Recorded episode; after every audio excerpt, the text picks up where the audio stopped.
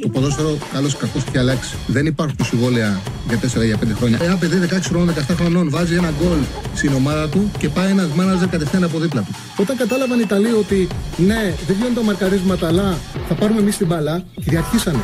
Το χέρι του βοηθού, το χέρι του το μόνο που μπορεί να κάνει να στηριχτεί και για να μην πέσει κάτω. Με το αριστερό και με το δεξί, πού το βάλει το χέρι το, το, το, το χέρι του θα συνεχίσει να κινείται. Το βάλει στο πισινό του. Α, μ' αγαπάτε, δηλαδή, Τσάρλι, μ' αγαπάτε. Εννοείται, εννοείται, εννοείται. Καλώς ήρθατε, καλώς ήρθατε στο Charlie Ball. Νομίζω ότι σήμερα η μέρα προσφέρεται για να ξεκινήσουμε να μιλήσουμε για τον Ολυμπιακό, να μιλήσουμε για την μεγάλη μεταγραφή που έκανε ε, χτες το βράδυ, το Ποντένσε. Τελευταία μέρα, περιμέναμε κάτι να γίνει. Έκανε την ε, Ολυμπιακό στο κόλπο της τελευταίας στιγμής, παίρνοντας έναν ποδοσφαιριστή που είναι, θεωρώ, μια απόλυτα ασφαλή επιλογή. Γνωρίζουν καλά ακριβώς την παίκτη έχουν πάρει, γνωρίζουν ακριβώς τι θα δώσει ο Ποντένσε. Θεωρώ ότι δεν περιμένετε εμένα, ναι. Δεν περιμένετε κανέναν ναι, να έρθει να σας πει τι θα κάνει ο Ποντένσε. Είναι ένας ποδοσφαιριστής τον οποίο τον είδαμε στην Ελλάδα. Από το 18 για 1,5 χρόνο έπαιξε στον Ολυμπιακό. Τόσο χρειαζόταν. Γιατί το Ολυμπιακό, αν θυμάσαι, είχε εκμεταλλευτεί η δίκηση του Ολυμπιακού ένα χαμό που είχε γίνει στη Sporting όταν είχαν χάσει ένα ποτάθλημα μέσα τα χέρια τους. Είχαν μπει οργανωμένοι Είχαν κυνηγήσει, δεν γίνονται μόνο στην Ελλάδα αυτά. Είχαν κυνηγήσει παίκτες. Έφυγαν ποδοσφαιριστές τότε κακή κακός από την Sporting. Και είχε ξεμείνει και ένας νεαρός ο Ποντένσε που στην αρχή, αν θυμάμαι καλά, τον είχε παραδανικό. Μετά έδωσε τα 6,5 εκατομμύρια πόσα χρειαζόταν η δίκη του Ολυμπιακού για να τον κάνει δικό της και μετά να τον πουλήσει στην ε, Wolves για 19,6 εκατομμύρια ευρώ. Δεν ε, χρειαζόταν πάρα πολύ ο Ποντένσε για να δείξει το ταλέντο του το εξωτερικό και να πάει να παίξει από πλευράς του πρωταθλήματος στο πιο υψηλό ποδοσφαιρικό επίπεδο. Είναι τόσο ανεπτυγμένο αυτό το στοιχείο το οποίο έχει, και τι είναι το στοιχείο που έχει, ποιο είναι το στοιχείο που έχει ο Ποντέν, είναι η ικανότητα, η σπάνια ικανότητα που έχει να παίρνει την μπάλα στα πόδια του, να κοιτάει τον αντίπαλο ένας με έναν και με μικρή τρίπλα να τον περνά. Ο Ποντέν δεν έχει την τρίπλα του εξτρέμου διασκλισμού, να ανοίγει την μπάλα και να φεύγει με τη ταχύτητά του. Έχει την σπάνια ικανότητα να βλέπει τον αντίπαλό του να είναι σονασμέναν και να κάνει μια τρίπλα ποιότητας, κλάσης, μικρή και να τον περνά και με αυτόν τον τρόπο να δημιουργεί ανισορροπία. Δεν υπάρχει πιο σημαντικός, όχι μόνος στο ποδοσφαίρος, και στο μπάσκετ ισχύει αυτό, να μπορείς να περνάς τον παίκτη σου. Με το που περνάς τον παίκτη σου, ανοίγεις ε, την αντίπαλη άμυνα. Και αυτό ο Ποντέντσε θα το προσφέρει πολύ Super League στο ελληνικό ποδόσφαιρο. Το γνωρίζουμε. Το έχει κάνει ε, το έχει κάνει στην Ελλάδα για ένα μισή χρόνο και μπόρεσε και το κάνει και στην Premier League. Να δούμε λίγο έτσι και κάρτες για τον ε, Ποντένσε. Μοιραλά μου μυρίζει, όχι φίλε, δεν μπορεί να σου μυρίζει Μοιραλά. Ο Ποντένσε είναι σε καλή ηλικία. Ο Μοιραλά ήταν μεγάλος, ο Μοιραλά έβγαλε προβλήματα τραυματισμών. Ο Ποντένσε δεν έχει κάποιο πρόβλημα τραυματισμού. Ο Ποντένσε τα 'σπασε με τον προπονητή του, τα 'σπασε με την ομάδα γιατί τον στείλανε στη Σαουδική Αραβία. Δεν ήθελε να πάει να παίξει για τους Άραβες. Δεν ήθελε να πάει, ήθελε να συνεχίσει να παίξει στην Ευρώπη και επέλεξε την ομάδα που τον ξέρουν και τους ξέρει. Να επιστρέψει στον Ολυμπιακό. Δεν μπορεί να βγει ο. Τον βλέπαμε τον Ποντένσε. Τον βλέπαμε. Έχουμε δει ότι είναι σε καλή κατάσταση. Καφέ έχει κούπα μέσα. Καφέ αυτή η κούπα έχει, που λέει Τσάρλυ Ball εδώ. Έχει φρέντο εσπρέσο σκέτο και αυτή έχει νερό. Έχει νερό. Αν έκανα βράδυ μπορεί να έχει κανένα τζιντόνι, κανένα ουίσκι, αλλά δεν κάνω βράδυ, κάνω μεσημέρι. Και η αλήθεια είναι ότι πριν του δουλειά δεν τρώω και δεν πίνω. Αυτό, αυτό είναι το δεδομένο. Κάτι πιο λίγο τώρα. Λοιπόν, να δείξουμε τα νούμερα του Ποντέντσε τα οποία ήταν στην Premier League. Δηλαδή, και κάτσα και έφτιαξα τα νούμερα του, τα ξεχώρισα να φτιάξω τα νούμερα του τα 3,5 χρόνια που έπαιξε στην Γούλ στατιστικά. Τα φτιάξα σε 90 λεπτά. Καταρχάς, εντάξει, 105 παιχνίδια έπαιξε, έβαλε 16 γκολ και έδωσε 9 assist. Στην Premier, στον Ολυμπιακό είχε παίξει 68 μάτς, είχε 13 γκολ, 14 assist. Δοκίμασε στην Premier σε 90 λεπτά. Ε, κέρδιζε 1,5 φάουλ, Δοκίμαζε 2,1 σουτ το 90 λεπτό και το πιο σημαντικό αυτό είναι το στοιχείο του. 3,5 τρίπλες επιχειρούσε, τις δύο φορές πέρναγε τον παίκτη του έτσι όπως το κάνει. Ο ένας με έναν να πάει για τρίπλα. Κάθε 3,5 φορές τις δύο πέρναγε τον παίκτη του. Έχει σπάνια ικανότητα. Αυτό το έκανε αυτά τα νούμερα στο πιο υψηλό επίπεδο με μπακάρες. Με μπακάρες. Όχι στην Ελλάδα. Στην Ελλάδα το ένας με έναν κάνει μεγάλη διαφορά. Πρόσφερες ο ένας με έναν και στην, ε, και στη Έπαιζε ο Ποντέντς. Έπαιζε ή έμπαινε βασικός ή έμπαινε αλλαγή. Ήταν μόνιμα επί 3,5 χρόνια. Ήταν στο rotation. Πήρε 105 ε, παιχνίδια. Έβαλε, έβαλε 16 γκολ. Έδωσε 9 assist. Πρόσφερε. Δεν ήταν ένας παίκτης ο οποίος πήγε στην Αγγλία και δεν μπόρεσε να αντέξει το ψηλό επίπεδο. Έδειξε ότι είναι ένας παίκτης του rotation εκεί. Στην Ελλάδα, σε μια ομάδα η οποία ο Μαρτίνεθ την έχει δέσει, θα πάει μια χαρά. Και, και, μια, και έδινε στην Αγγλία 1,7 και οι πάσε. Και οι πάσε. 1,7 και οι πάσες έδινε στην, ε, στην Premier League. Ε, από εκεί και πέρα, θεωρώ ότι ο Ολυμπιακός με την ε, απόκτηση του Ποντένσε, με την απόκτηση του Ιώβετιτ, έχει βάλει συνθήκες του Σολμπάγκεν, έχει δημιουργήσει και με τη δουλειά που έχει κάνει ο Μαρτίνες, έχει δημιουργήσει συνθήκες να έχει ουσιαστικά δύο παίκτες σε κάθε θέση εισάξιου και σε μερικές θέσεις υπάρχουν και τρεις. Υπάρχουν θέσεις που έχει και τρεις παίκτες. Ο Ολυμπιακός ε, σε κάθε θέση. Πάμε λίγο να δείξουμε πιθα... τις, τις επιλογές πλέον που είχε ο Μαρτίνεθ που πραγματικά είναι πάρα πολύ πλούσιες. Έχω κάνει δύο εντεκάδες πώς μπορεί να χωρέσει στο 4-2-2-2 που παίζει ο Ισπανός προπονητής, πώς μπορεί να χωρέσει τους παίκτες. Ε, τους παίκτες. Ε, κάτω τα δοκάρια είναι ο Πασχαλάκης, δέσμα το φλέκας είναι ο Τζολάκης. Στα δεξιά υπάρχει ο Ροντινέη, που είναι σίγουρα, για, είναι σίγουρα βασικός. Και πίσω υπάρχει ο Κίνη και φυσικά υπάρχει και ο Ανδρούτσος. Υπάρχει και ο Βρουσάη που μπορεί να παίξει και στα δύο άκρα. Δηλαδή έχει πολλές λύσεις πλέον ο Ολυμπιακός. Εκεί που δεν είχε, πλέον ο Ολυμπιακός έχει πάρα πολλές λύσεις. Στα αριστερά της άμυνας υπάρχει ο Ορτέγκα και έχει πάρει που θα τον δούμε και τον Ρίτσαρτς. Τον δούμε και αυτόν. Δύο λύσεις για τα αριστερά. Στο κέντρο της άμυνας, εδώ για μένα είναι το ζήτημα του Ολυμπιακού, αν θα βγουν. Γιατί ναι, ο Ρέτσος έχει πάρει πολύ καλά σχόλια με τον Ντόι. Σίγουρα έχει παρουσιαστεί πολύ βελτιωμένος. Δεν είναι κακός παίκτης. Δεν μπορεί, ε, δεν άξιζε αυτό που συνέβη πέρσι και φέτος που έχει ξεκινήσει από την αρχή τη σεζόν δείχνει τα προσώτα του. Όμως ακόμα δεν έχει δοκιμαστεί ο Ολυμπιακός σε δύσκολα παιχνίδια για να πιεστεί και η άμυνά του. Αυτό είναι δεδομένο. Ήταν ένα παιδί που είχε ταλέντο πολύ μεγάλο. Δεν τρελάθηκαν στην Μπάγκερ Leverkusen που κάνανε τότε ρεκόρ μεταγραφής με 26 εκατομμύρια για να τον πάρουν.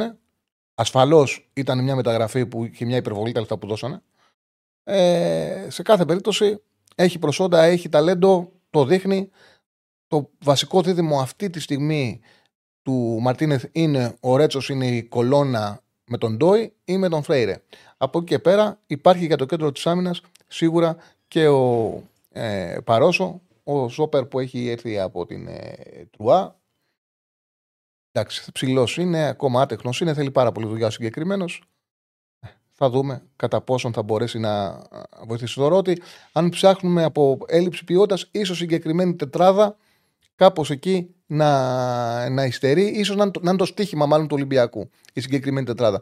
Κατά πόσο θα δέσουν ο Ρέτσος με τον Ντόι, βέβαια είναι σημαντικό που είναι δύο νέα παιδιά, τα οποία ε, δεν αποκλείεται που θα πάρουν ρόλο από την αρχή σε μια δεμένη ομάδα, έχοντας μπροστά τον Μαντί Καμαρά και τον, ε, και τον Έσε, να μπορέσουν να σηκώσουν και αυτή την καριέρα τους ξανά ο Ρέτσος και ο Εντόι να δείξει τι μπορεί να κάνει.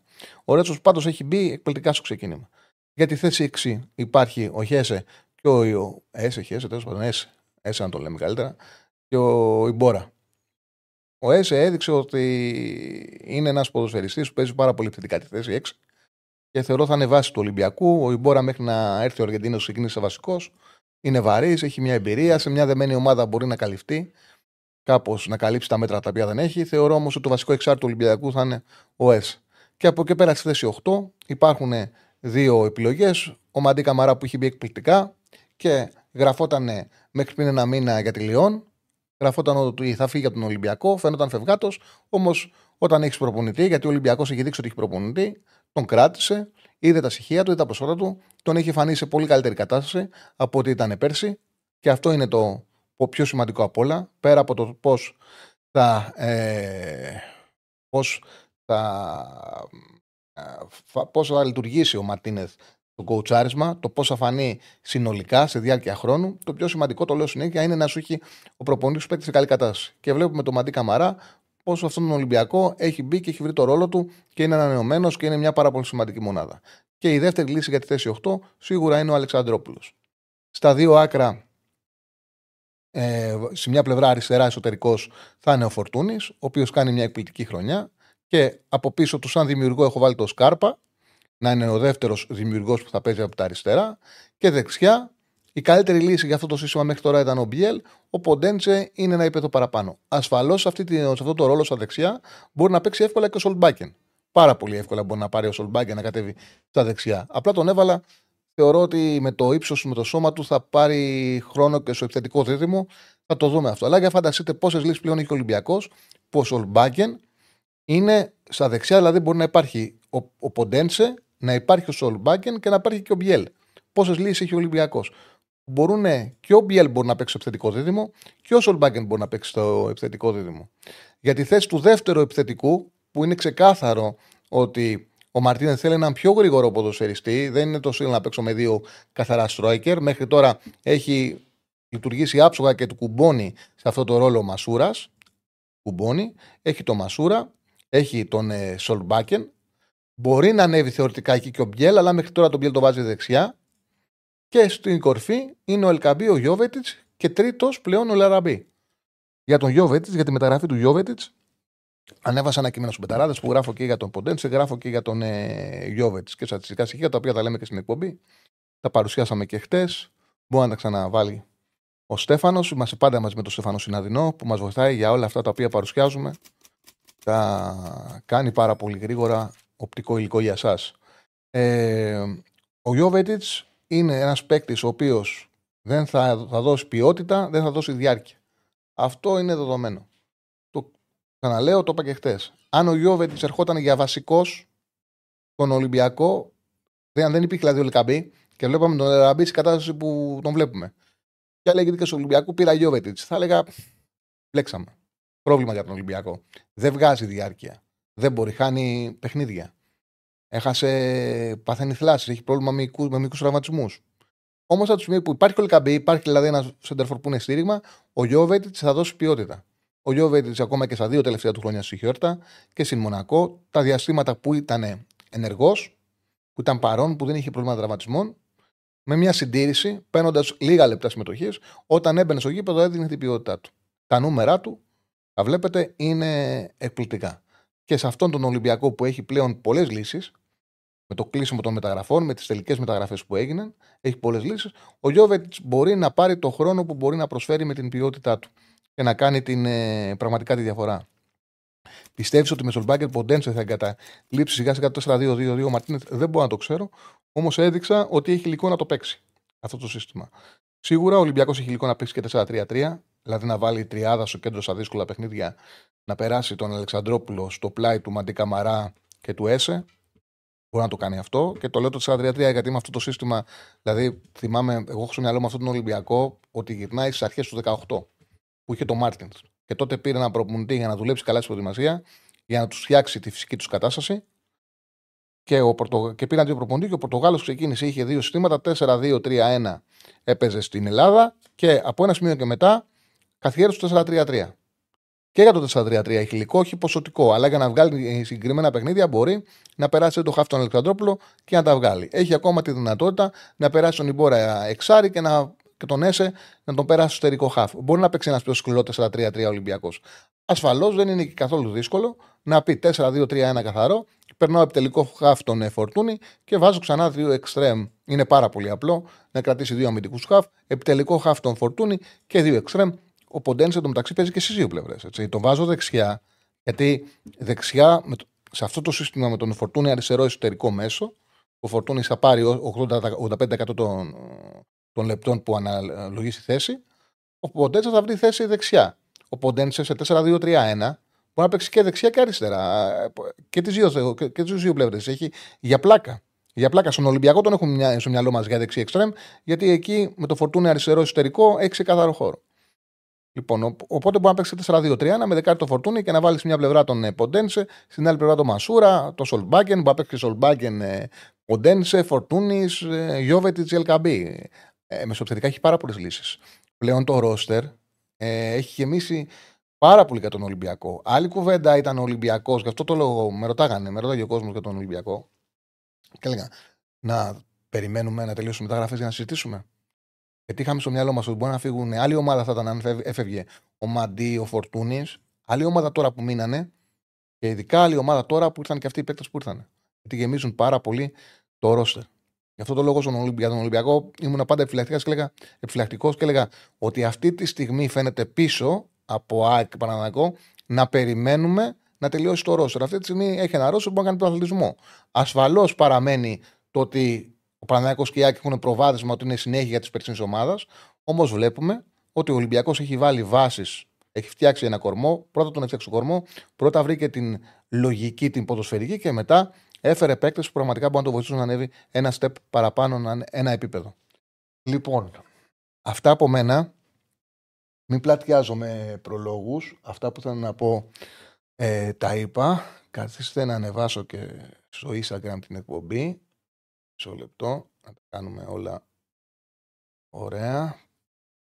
Γιατί έχω μάθει τώρα τα κόλπα, δεν τα ξένα. Αλλά τα παιδιά, ο Ράφα μου τα έδειξε και ο Στέφανος και έχω γίνει hacker. Έχω γίνει hacker, τι κάνω λάθος όμως. Με αυτομάτιασα. Πέντε εδώ, πατάω εδώ, πατάω εδώ, τα έχω κάνει. Εδώ και τέλος.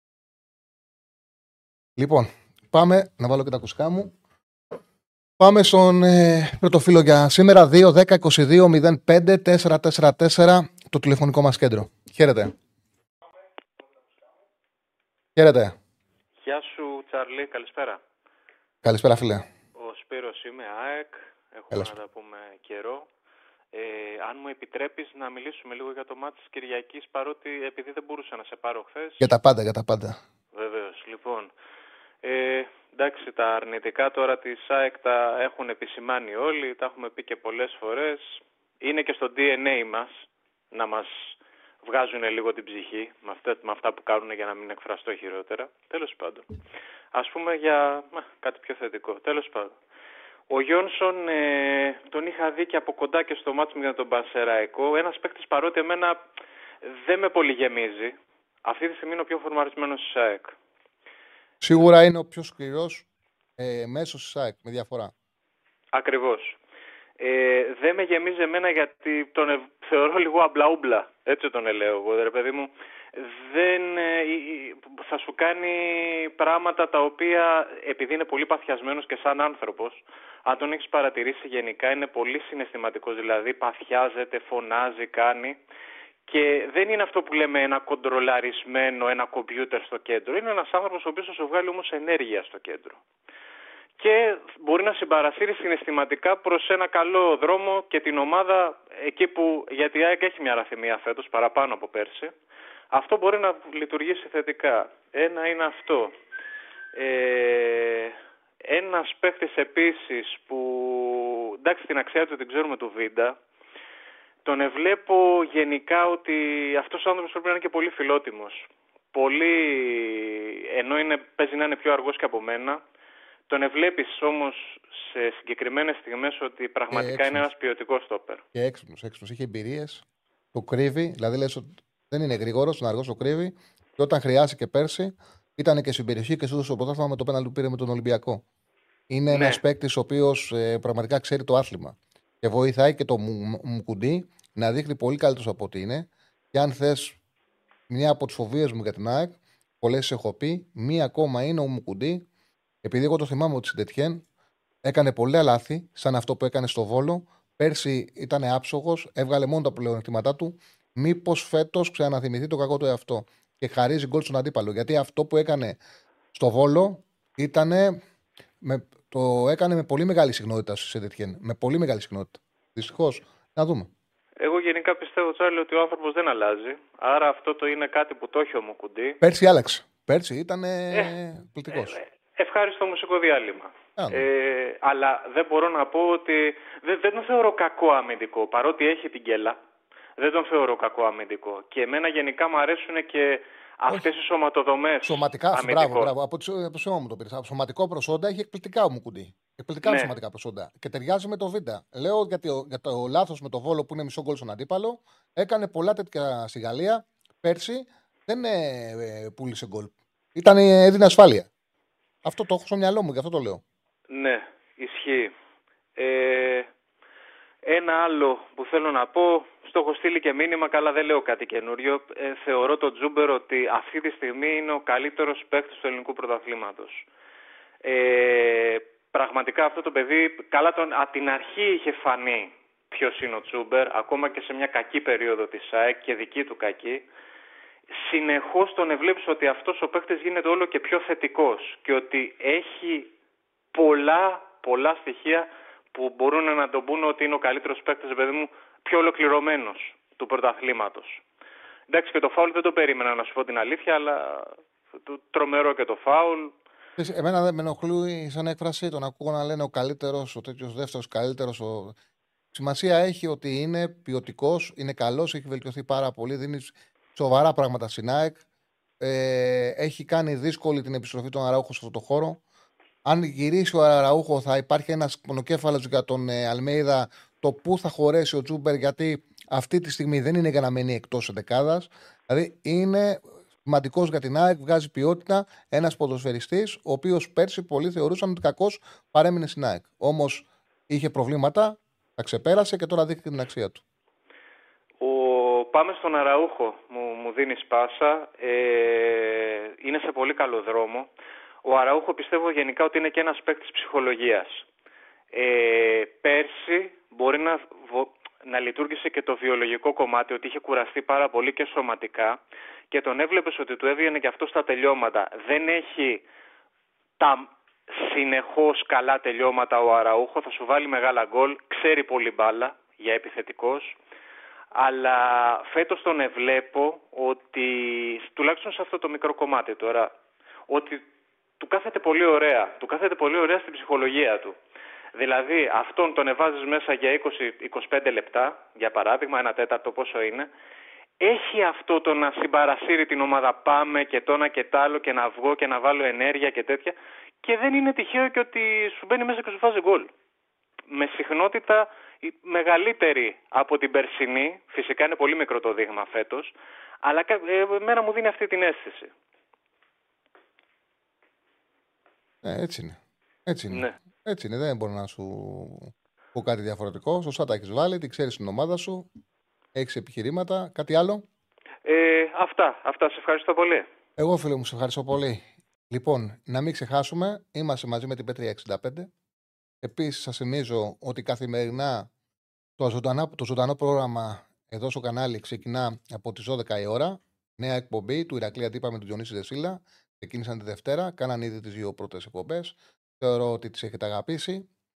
Ε, Επίσης, μετά από εμάς είναι ο Ραγκάτσης. Να, πω, να πω ότι στο Spotify πλέον το πρόβλημα που είχαμε την προηγούμενη εβδομάδα έχει διορθωθεί. Οι εκπομπές ανεβαίνουν πάρα πολύ γρήγορα και οι δικές μας. Ανεβαίνουν πάρα πολύ γρήγορα. Μπορείτε την εκπομπή να την ακούτε και από το Spotify. Επίσης, υπάρχουν πάρα πολύ ωραία podcast που, που κάνουμε εδώ στους Πεταράδες και το Will Never Pot Alone. Κάνουν τα παιδιά για ευρωπαϊκό ποδόσφαιρο και το Pick and Pop για μπάσκετ έχει τώρα μου το μπάσκετ, ξεκινάει και Ευρωλίγκα, έχει πάρα πολύ ενδιαφέρον. Δεν σταματάμε να παράγουμε υλικό και να ακούτε και στο Spotify και φυσικά και στο κανάλι μας στο YouTube. Γι' αυτό το λόγο εσείς το μόνο που και να κάνετε είναι να κάνετε subscribe, να πατάτε το κουδουνάκι για να μπορείτε να συμμετέχετε και στο chat, ε, να κάνετε like στην εκπομπή. Εντάξει, λέμε για τις άλλες να προωθούμε και τη δική μας. Να κάνετε like στην εκπομπή. Αυτά. Ε, λοιπόν. Και εγγραφέ. Και εγγραφέ, πέστα. Τέλειο. Ήθελα να κάνω μια ερώτηση, λέει ο φίλος, γιατί κάθε χρόνο παρατάνε την ομάδα και την βάζουν και τη βάζουν παραβάνη. Πέρσι την αφήσανε η γυμνή το χειμώνα. Φέτος αφήνουν χωρίς επιθετικό και μέτρια εξτρέμ. Εγώ δεν συμφωνώ μαζί σου. Εγώ θεωρώ ότι ο Παναναναϊκό δεν έχει παραδεχθεί. Έχει κάνει έξι μεταγραφές. Καλές μεταγραφές. Τις έκανε έγκαιρα, δεν τις έκανε νωρίς. Έχει πάρει μια απόφαση ο προπονητής. Έχει τρεις επιθετικούς. Είναι απόφαση του προπονητή να στηρίξει τον Σπόρα που είναι καλοπληρωμένο επιθετικός. Τον πιστεύει. Θεωρώ ότι το στίχημα του Παναθηναϊκού είναι στην κορφή της επίθεσης. Αν μου πούνε εμένα ότι στο τέλος της χρονιάς θα βάλει ένας από τους δύο σέντερφορ που έχει, θα είναι στους δύο πρώτους σκόρερ, θα σας έλεγα τώρα ότι ο Παναθηναϊκός είναι φαβορή για το πρωτάθλημα, γιατί έχει μεγάλο βάθος. Στα εξτρέμ παιδιά έχει πάρα πολλούς παίκτες. Είναι και ο Αϊτόρ, ο οποίος μου διάβαζα και λέγανε. Οπότε λένε με τις εύκολα συμπεράσματα. Δεν μπορεί ο Αϊτόρ. Παίκτης ο οποίος έχει χιαστού, γυρνά από χιαστού. Πέρσι, πέρσι μέχρι την 8η αγωνιστική τον είχε τον Παναναναϊκό μόνος του πρώτος. Έβαζε το ένα γκολ μετά το άλλο. Τον είδαμε. Και έχουν την απέτηση να γυρίσει και κατευθείαν να πετάει. Δεν καταλαβαίνω ότι θα χρειαστεί χρόνος. Μπορεί να κρίνει τον Αϊτόρ από το πρώτο παιχνίδι. Και δεν καταλαβαίνω ότι συνήθως έτσι συμβαίνει. Όταν γυρνάει ένας παίκτης αποχιαστό, το πιο πιθανό είναι να βγάλει έναν τραυματισμό αλλού νωρίς. Γιατί ακόμα ε, η μυς του, το σώμα του ακόμα έχουν ξεσυνηθίσει Είναι απόλυτα φυσιολογικό αυτό το οποίο συνέβη να τραυματίσει το δάχτυλο. Τραυματίστηκε. Είναι άσχετο. Και ο ίδιος θέλει χρόνο για να δείξει ποιος είναι. Μπορεί να πούμε από τώρα ότι ο Ετόρ δεν θα ξαναγυρίσει. Να κάνουμε τους μάντες και να λέμε θέλει εξτρέμι γιατί δεν θα ξαναγυρίσει ο Ετόρ. Ο Παναγικό έχει τον Μαντσίνη, ο οποίος έχει μπει εκπληκτικά. Έχει τον Παλάζιο, ο οποίος μόνο για πέταμα δεν είναι. Εγώ έχω πει πάρα πολλές φορές για τα τελειώματά του. Όμως είναι ένας παίκτης που εγώ τον βλέπω ότι έχει. Το έχω μάθει κιόλας. Γιατί μαθαίνω κιόλας και τι γίνεται. Κάνω και ρεπορτάζ. Ότι δουλεύει πολύ καλά στι τελευταίες δύο τη εβδομάδε. Θορυβήθηκε. Και δουλεύει πάρα πολύ καλά τις τελευταίες δύο εβδομάδες. Και αυτό φαίνεται. Θορυβήθηκε γιατί το Μαντσίνι ότι πηγαίνει καλά. Είδε και μια δυσαρέσκεια και έχει δουλέψει πάρα πολύ καλά τις τελευταίες δύο εβδομάδες ο Παλάσιος και αυτό φαίνεται στο γήπεδο. Ε, υπάρχει ο Βέρμπιτς που ήρθε με καλό βιογραφικό, δεν έχει δώσει τίποτα. Και μπορεί να παίξει και, συστήματα μια ομάδα και με έναν εξτρέμ. Να πάει ο Τζούρι, ο Τζούρι μέσα αριστερά και να παίξει με έναν εξτρέμ. Να παίξει 4-3-3. Δεν, είναι, δηλαδή δεν έχει πρόβλημα ξεκάθαρο στα άκρα και έχει παίκτες πλέον να του βάλουν γκολ από τις πίσω γραμμές. Εγώ έγραφα άρθρα πέρσι από την αρχή που ήταν πρώτος ο Παναγιώ και έγραφα ότι δεν έχει τον γκολ. Ότι πρέπει να βελτιωθεί, πρέπει να βρει παίκτες να, βρουν, να έχουν τον γκολ για να μπορέσει να πάρει πρωτάθλημα. Τώρα η θέση που θα πρέπει να βρει λύσεις στο σκοράρισμα είναι ο striker. Αν έκανα εγώ την ομάδα, θα έλεγα να βρούμε τρόπο να, βρούμε τρόπο να δώσουμε το σπόραρ τελευταίες μέρες του, του Αυγούστου να πάρουμε φόρ με καλά λεφτά. Θεωρώ ότι με, ε, αν το κάνει αυτό ο Παναθανικό, θα είχε πολύ περισσότερες πιθανότητες να πάρει πρωτάθλημα. Αυτό όμως είναι θέμα προπονητή. Ο προπονητής εμπιστεύεται το Σπόραρ. Τον πήραν φτηνά. Ακριβά τον, τον πήραν. Και είναι και center forward της Εθνικής Σλοβανία. Δεν είναι απαραίτητο ότι δεν θα βελτιωθεί, ότι δεν θα προσφέρει στον Παναναναϊκό. Σίγουρα κάτι θα προσφέρει. Να λέω ότι από τις άλλες θέσεις φέτος γκολ θα βρει. Το βλέπουμε σιγά σιγά. Βρίσκει γκολ. Βρίσκει καλές ενέργειες. Άμα βρει και τα γκολ στην κορφή της επίθεσης, από την κορφή της επίθεσης, ο Παναναναϊκό θα είναι μέχρι τέλους στην μάχη του τίτλου και θα δούμε μετά από εκεί πέρα αν θα είναι καλύτερος ή χειρότερο, αν θα το πάρει ή όχι. Λοιπόν, πάμε στον επόμενο. Χαίρετε. Χαίρετε. Καλησπέρα. Καλησπέρα. Καλησπέρα. Καλησπέρα σας. Εγώ είμαι ο Τσάρλι με. Α, ε, γεια σας όλοι. Έλα φίλο μου. Ναι, έχει καθυστέρηση εκπομπή. Ευχαριστούμε ε, τον Πάνο για τον donate. Μας έδωσε 2 ευρώ. Γνώμη για Κερεμέγεφ θα πω μετά, φίλε, ε, με το που κλείσει ο φίλο. Ευχαριστούμε πολύ. Ακούμε. Ναι, ε, ο Πάνος είμαι. Ε, φίλος Παναθηναϊκού είμαι. Μπράβο για την εκπομπή. Ε, Κάνεις ωραίες προσωπικές αναλύσεις. Είναι προσωπικές απόψεις βέβαια, αλλά έχεις γνώση και είσαι αντικειμενικός. Πλέον δεν υποστηρίζεις καμία ομάδα στην Ελλάδα. Σωστά. OK. Okay. Ε, να συμφωνήσουμε βασικά πράγματα γιατί μια διόρθωση θέλω να κάνω. Ναι, ναι. Για να έπαιξε το πιο εντυπωσιακό ποδόσφαιρο, έτσι. Ναι, ναι. Ο Παναγιώτο έκανε ένα τέλειο πρωτογύρο. Είχε μια σοπαλία μόνο. Ο από πλευράς αποτελέσματος, ναι. Mm. Αποτελεσμάτων, ναι. Για αποτελέσματα μιλάμε. Ναι, ναι, από πλευρά αποτελέσματων, ναι, έκανε. Έκανε, έκανε. έκανε. Ε, ο Παναγιώτο σε κοντά για τι από την άδεια αγωνιστική και μετά. Είχε πάρει ένα φίλος. Ε, θα σου πω. Εγώ έτσι πιστεύω. Δεν θεωρώ. Μπορεί να έχεις την άποψή σου και δεν μπορώ να την αλλάξω. Έβλεπες ε, όλο τον χρόνο, έλεπε όλο τον χρόνο τον Παναθηναϊκό. Τον έβλεπα και εγώ. Έλεπε και την ναι. άλλη. Εσύ μπορείς με αυτό που είδες να έχεις ναι. την άποψη ότι ο Παναθηναϊκός έπρεπε να πάρει πρωτάθλημα και το έχω στη Εγώ επειδή βλέπω χρόνια ποδόσφαιρο, βλέπω χρόνια τον Παναθηναϊκό, βλέπω χρόνια ελληνικό ποδόσφαιρο, πραγματικά ό,τι και να μου πεις, δεν πιστεύω ότι το πρωτάθλημα Παναθηναϊκός πέρσι το έχασα από τη διατησία. Δεν πιστεύω ότι είχε κακή διατησία καταρχάς. Πήρε πάρα, πήρε πάρα πολλά πέναλτι. Δεν είχε κακή διαιτησία. Ε, δεν παρατήρησε ότι κάποια στιγμή μέχρι και πλάγιο δεν μας δίνανε. Όχι, εγώ δεν το παρατήρησα. πήραν πέναλτι μετά την όδο αγωνιστική. Όταν το σκόρ ήταν 0-0, ακόμα ο κόσμος πιστεύει ότι πέναλτιακό πέντευση ήταν Παναθυναϊκό, ενώ η Άγκα έχει πάρει περισσότερα πέναλτι. Δεν πήραν ποτέ πέναλτι σε ισοπαλία μετά την όδο αγωνιστική, πέρα από το παιχνίδι με το Βόλο. Πήρε πέναλτι ο Πανακό. Πώς δεν πήρε, Μωρέ. Και με τον Πάουκ δεν πήρε πέναλτι στα playoff. Τι είχαμε, τα Μπάνοβιτ είχαμε. Και με τον Πάουκ του είπα δεν πήρε πέναλτι. Και σταθήκατε σε δύο κακά κοουτσαρίσματα του Ιβάνοβιτς στα playoff. Όποιος καταλαβαίνει, καταλαβαίνει. Εμένα το άστρο μαύρο δεν μπορεί να το Εγώ κάνει. Δεν κάνω. Θα σου πω κάτι. Χρόνια ποδόσφαιρο, το 2010 είχα σταματήσει να βλέπω ποδόσφαιρο. Γιατί ο Κόβαλη μου τον έκοψε την μπάλα. Από εκεί πέρα κάνεις πολύ καλή κουμπί, αλλά σε αυτό Εντάξει, δικαίωμά σου είναι. Δικαίωμά σου είναι. Και σου λέω ότι. Στην Ελλάδα δεν παίρνω. Δικαίωμά σου είναι. Το ξέρουμε. Δικαίωμά σου είναι. Κύριε, καλή συνέχεια. Είχα σκάσει να το πω. Να είσαι καλά, φίλο μου, καλά έκανες. Δικαίωμά σου είναι. Εγώ αυτό που είδα είναι ότι πέρσι ο Παναναναϊκό είχε τρία, τρία συνεχόμενα παιχνίδια να πάρει ένα και να κρατήσει το πρωτάθλημα και έκανε μια μισή φάση. Εγώ αυτό το οποίο έγραφα από πέρσι, το έγραφα όταν ο Παναναναϊκό ήταν πρώτος. έγραφα ότι πρέπει να βελτιωθεί. Ήταν ε, μπροστά 10 βαθμούς από την ΑΕΚ. Και έλεγα: Η ΑΕΚ είναι μια ομάδα που έρχεται. Πρέπει να βελτιωθεί. Έρχεται η ΑΕΚ. Είναι φορμαρισμένη. Πρέπει να βρει γκολ. Πρέπει να πάρουν μπροστά ο Σπόρα. Πρέπει να πάρουν μπροστά ο Παλάσιος. Πρέπει ο Βέρμπιτς να, να βρει τα πατήματά του, να προσφέρει. Γιατί φαινόταν ότι σε καλή μεταγραφή και δεν πρόσφερε. Πρέπει να αποκτηθεί κεντρικό χαφ. Έγραφα τον Δεκέμβριο, τον Ιανουάριο. Δεν έγιναν αυτά και ο Παναναναϊκός στην αλήθεια το πρωτάθλημα το χάσε επειδή δεν είχε το εύκολο γκολ. Δεν είχε ποιότητα τελική και δεν μπορούσε να κρατήσει τη διαφορά την οποία πήρε κυρίως λόγω Αϊτόρ. Ε, από εκεί και πέρα, βέβαια, ο καθένας μπορεί να έχει την προσωπική του άποψη. Εδώ δεν είμαστε να αλλάζουμε απόψεις, ούτε γίνεται αυτό. Όλοι βλέπουμε, όλοι κατανοούμε με το δικό μας σκεπτικό καθένας και διαμορφώνουμε τις απόψεις μας. Δεν, αν βλέπεις κάτι ένα χρόνο και πιστεύεις ότι έχει γίνει κάτι συγκεκριμένο, κανένας δεν μπορεί να σου αλλάξει το, την άποψή σου και να σου πει δεν έχει γίνει αυτό, έχει γίνει αυτό. Ανταλλάσσουμε απόψε, ανταλλάσσουμε με ευγένεια επιχειρήματα και συζητάμε για αυτό που μας αρέσει, συζητάμε για το ποδόσφαιρο. Κάτι θέλω να πω και το ξέχασα, αλλά δεν πειράζει. Κάτι είχα σημειώσει, τέλος πάντων να το θυμηθώ μετά. Από αυτά που στέλνετε στο chat, αλλά OK, okay, θα το θυμηθώ μετά. Καλύτερα να, να λέω το τι θέλω να πω, γιατί μετά μου το θυμίζει ο Στέφανος. Τώρα ξέχασα να το πω και δεν μου το θυμίσει. Δεν μπορεί. Από δεν το είπα, δεν μου το θυμίσει. Λοιπόν, πάμε στον επόμενο. Χαίρετε. Να λέω το τι θέλω να πω, γιατί μετά μου το θυμίσει ο Στέφανος. να το πω και δεν μου το θυμίσει. Φίλε, εσύ είσαι. Εσύ είσαι φίλε μου. Ε, έλα, Τσάρλι. Έλα, φίλε. Ε, καταρχήν θέλω να πω λίγο κάποια πράγματα και θέλω να πεις και μετά τη γνώμη σου και εσύ. Ε,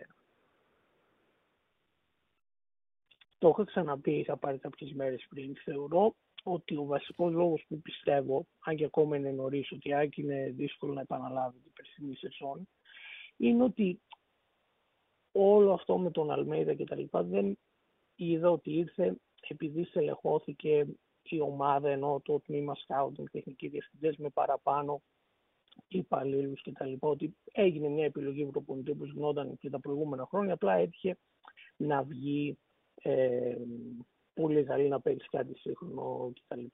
Γι' αυτό και ίσως μπορεί κάποιος να το κατανοήσει από αυτό το πρίσμα, γιατί υπήρξε αυτή η αδράνεια στις μεταγραφές μεσοαμυντικών και γιατί απλά επειδή ο Αλμέιδα είπε δεν χρειαζόμαστε τον. Το καταλαβαίνω αυτό που λες και πιθανότατα να είναι έτσι. Και πιθανότατα είναι έτσι.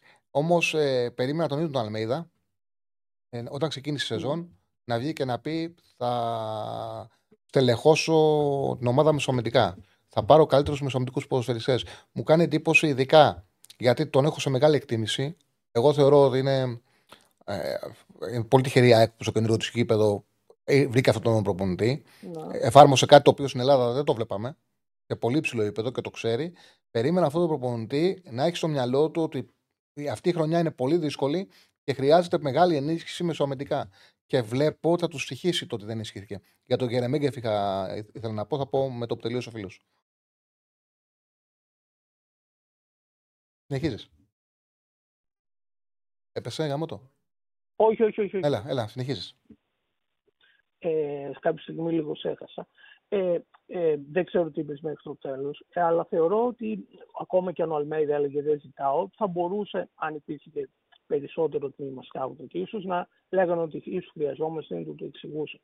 Και ε, θέλω να πω και κάτι άλλο. Ε, θεωρώ ότι ασχολείσαι και στην εκπομπή, τα βάζεις τα goals. Θεωρώ ότι ε, το, αν κάποιος πρέπει να κοιτάξει ένα και μόνο νούμερο για να μετρήσει μια ομάδα, δεν ξέρω αν συμφωνήσει, είναι το, η, η μέση διαφορά στα ex goals από τον κάθε αντίπαλο αν 90, ένα νούμερο. Ε, επειδή είχε ενδιαφέρον και σε το έψαξα, η πέρυσι είχε 0,89, το οποίο ήταν με διαφορά η καλύτερη και το πήρε και κτλ. Όμως, αν γυρίσουμε σε προηγούμενα χρόνια, ε, ενώ με play-off έτσι, που υπάρχουν, δηλαδή ο Ολυμπιακός παράδειγμα το 19-20 είχε ένα 12 η μέση διαφορά και το 2021. Ακόμα και ο ΠΑΟΚ το 19-20 είχε γύρω σε 1,05 και 0,92 το 2021. Τι θέλω να πω ότι ε, ίσως λίγο και επειδή ήταν η ΑΕΚ που την είχαμε συνηθίσει πολύ μετριώσει τα προηγούμενα χρόνια ε, και επειδή ήρθε σε συνδυασμό με το νέο γήπεδο και επειδή ήταν όντως και καλύτερη, ίσως κάπου πώς να το πω, σαν να υπερεκτιμήθηκε κατά κάποιον τρόπο με τη του επειδή μου αν αυτά τα βλέπουμε τον Ολυμπιακό. Επειδή έχουμε συνηθίσει κατά και στο πρώτα θύματα να παίρνει και να παίζει καλό ποδόσφαιρο, ίσως δεν θα ε, υπήρχε αυτή η προβολή που ίσως κάπου... Ναι, αλλά την είχε. Πρόσεξε όμως, πρόσεξε όμως. Είναι φυσιολογικό γιατί την ΑΕΚ η πήρε ο Αλμέιδα ναι, εκτός μα... Ευρώπης. Είναι φυσιολογικό. Ναι, είναι... μα σου λέω, είναι λογικό. Απλά λέω ότι ίσως, πώς να σου πω, ίσως κάποια στιγμή και αυτοί ε, δεν είδαν ότι, ξέρεις, ήμασταν καλοί, αλλά και όλοι οι άλλοι ήταν πεσμένοι, που σημαίνει ότι αν ανεβούν θα πρέπει να υπάρξει ενίσχυση για να διατηρήσουμε τα σκύπτα. Αυτό λέω. Mm. Όχι ότι δεν χρειαζόταν να Κατανοητό, κατανοητό, κατανοητό. Κατανοητό. Και, και ακόμα και βλέποντας αυτά, ίσως κάποιος καταλαβαίνει ότι παίζει ρόλο και καμιά φορά ποιοι είναι απέναντί σου. Δηλαδή ότι ο Πάουκ, παράδειγμα, τις δύο χρονιές που το πήρε ο Ολυμπιακός, δεν μιλώ για την τελευταία χρονιά του Μάρτιν, στι δύο προηγούμενες, ότι βάδιζε και αυτός καλά, απλά έχει μια ομάδα ακόμα καλύτερη. Και βλέπεις μετά πόσο η μέση διαφορά από όταν ήρθε ο Λουξέσκου έπεσε πάρα πολύ. Δηλαδή το 2021 ήταν 0,92-93. Και με το που έρθει ο Λουξέσκου πέσει στο 0,30. Και λέτε, παιδί μου, αν υπάρχει γενικά ει ομάδε κάποιος να τα κοιτάει αυτά, θα πρέπει να πει ότι κάτι, σου δίνουμε 2 εκατομμύρια και την ομάδα, αν κρίνουμε με βάση αυτό, ότι χειροτερεύεις χωρίς να, χωρίς να υπάρχει αποδυνάμωση του ρόστερ. Ε, και ε, ίσως και ο Πάο κάπου μπορεί υπερβολικό, ίσως δεν έπρεπε να έρθει ο Λουτσέσκου, ίσως ήταν λίγο... Εγώ νομίζω ότι ο Λουτσέσκου τον, κρατά, τον, κρατά, τον κρατάει τον Πάο. Γιατί και η διοίκηση σταμάτησε να έχει την ασχόληση που είχε, τουλάχιστον μέχρι αυτό το καλοκαίρι, που είχε με την ομάδα τα χρόνια που πήρε το πρωτάθλημα του Λουτσέσκου την επόμενη χρονιά. Ναι. Ο Λουτσέσκου τον κρατάει τον Πάουκ. Τον έχει σε μια σοβαρή βάση. Έκανε και αυτός στα λάθη του. Θεωρώ ότι από πέρσι, από πέρσι μετά το μάτς ε, στην ΟΠΑ Παρίνα, που χάνει 2-0 ναι. από τον Πάουκ, την άλλαξε πάρα πολύ την ομάδα και έφτιαξε αυτό το οποίο προσπαθούν με τις μεταγραφές να εξελίξουν φέτος. Καθιέρωσε το Κωνσταντέγια, ασχολήθηκε με τους μικρούς, ε, ε, έβαλε κάνει βασικό το κουλιεράκι, άλλαξε αρκετά την ομάδα του και θεωρώ ότι έφτιαξε την ομάδα που με τις μεταγραφές φέτος θέλουν να ανεβάσουν επίπεδο. Φέτος θα κρυθεί ο Λουτσέσκου για μένα στην δεύτερη του θητεία στο ΠΑΟΚ. Κάτι άλλο, φίλε, για να ολοκληρώσουμε; Ναι, ε, α, να πω κάτι για τον Λουτσέσκου ξεκαλώ. Αυτό δεν έχει πιστωθεί. Νομίζω ότι ε, από, από όταν άρχισε ο Ολυμπιακός να παίρνει ε, τα πρωταθλήματα σε νομίζω ότι η μοναδική ομάδα που πήρε πρωτάθλημα από τον Ολυμπιακό και ο Ολυμπιακός ήταν καλός, πραγματικά καλός, ίσως και καλύτερος από κάποιες άλλες χρονιές που το είχε πάρει. Ήταν νομίζω με τον Πάου, δηλαδή ο Ολυμπιακός του 18-19 ήταν πραγματικά καλή ομάδα η πρώτη χρονιά του Μάτια. Ήταν, ήταν, ήταν έτοιμος όμως ο Πάου να το πάρει Επίσης, δεν πρέπει να ξεχνάμε ότι. Όχι, εκείνος... το λέω σαν καλό ότι ναι, το πήρε ο Ότι εκείνος ο Ολυμπιακός δεν είχε center for, πήρε τον Λαραμπή το ναι. καλοκαίρι και του λείπει και κάτι στη δημιουργία που το έδωσε ο Βελμπουενά που την πρώτη χρονιά έκανε εντυπωσιακά πράγματα και κέντρο άμυνας δεχόταν εκείνος ο Ολυμπιακός πολύ εύκολα γκολ και πήρε το Σεμέδο. Δηλαδή δεν είναι τυχαίο το, τον κράτησα τον Μαρτίνς, γι' αυτό που ναι. λες εσύ, πολύ σωστά μιλάς, ήταν καλή εκείνη την ομάδα Γι' αυτό το λόγο κράτησαν τον Μάρτινς. Εγώ θυμίζω ότι ο κόσμος χειροκρότησε εκείνη την ομάδα το 18-19 ναι, ναι. και έκανε τρεις μεταγραφές δυνατές, δυνατές σε μέδο Βαλμπουενά Λαραμπή το καλοκαίρι και δημιούργησε αυτό που δημιούργησε συνέχεια. Και έτσι πρέπει να κτίζονται οι ομάδες. Σε ευχαριστώ πάρα πολύ. Αν, αν ολοκλήρωσε. Να πω κάτι τελευταίο. Ναι, ναι, ναι. Α, ε, άμα ένα σχόλιο μου θες για Premier League, mm-hmm. κυρίως και United, τότε να μου βλέπεις να πηγαίνει το πρωτάθλημα αυτό κάτι για Ευρώπη. Ε, κάνω συνέχεια. Είναι τεράστια κάνω, απογοήτευση. Κάνω συνέχεια. Η United παίζει πάρα πολύ άσχημα. Πολύ άσχημα. Και γιατί τότε να έχουμε και μια κάρτα. Ε, έχω, ναι. έχω φτιάξει μια κάρτα η οποία δείχνει. Μου αρέσει πάρα πολύ το πώς σκέφτεται την ομάδα ο Ποσέκογλου. Πραγματικά. Το έλεγα. Η τότε να με έχει αλλάξει η λογική. Παίζει ένα πιο επιθετικό, ένα πιο γρήγορο ποδόσφαιρο, ένα 4-2-3-1 ε, με το Μάντισον να κάνει εκπληκτικά πράγματα στη θέση του επιτελικού χαφ πηγαίνει τον Σον σε θέση εκτέλεσης πραγματικά συνέχεια. Ε, μου αρέσει πάρα πολύ τότε να μου. Μου άρεσε μια δήλωση που έκανε ο Ποσέκο Γλουκιά ανθρώπινα.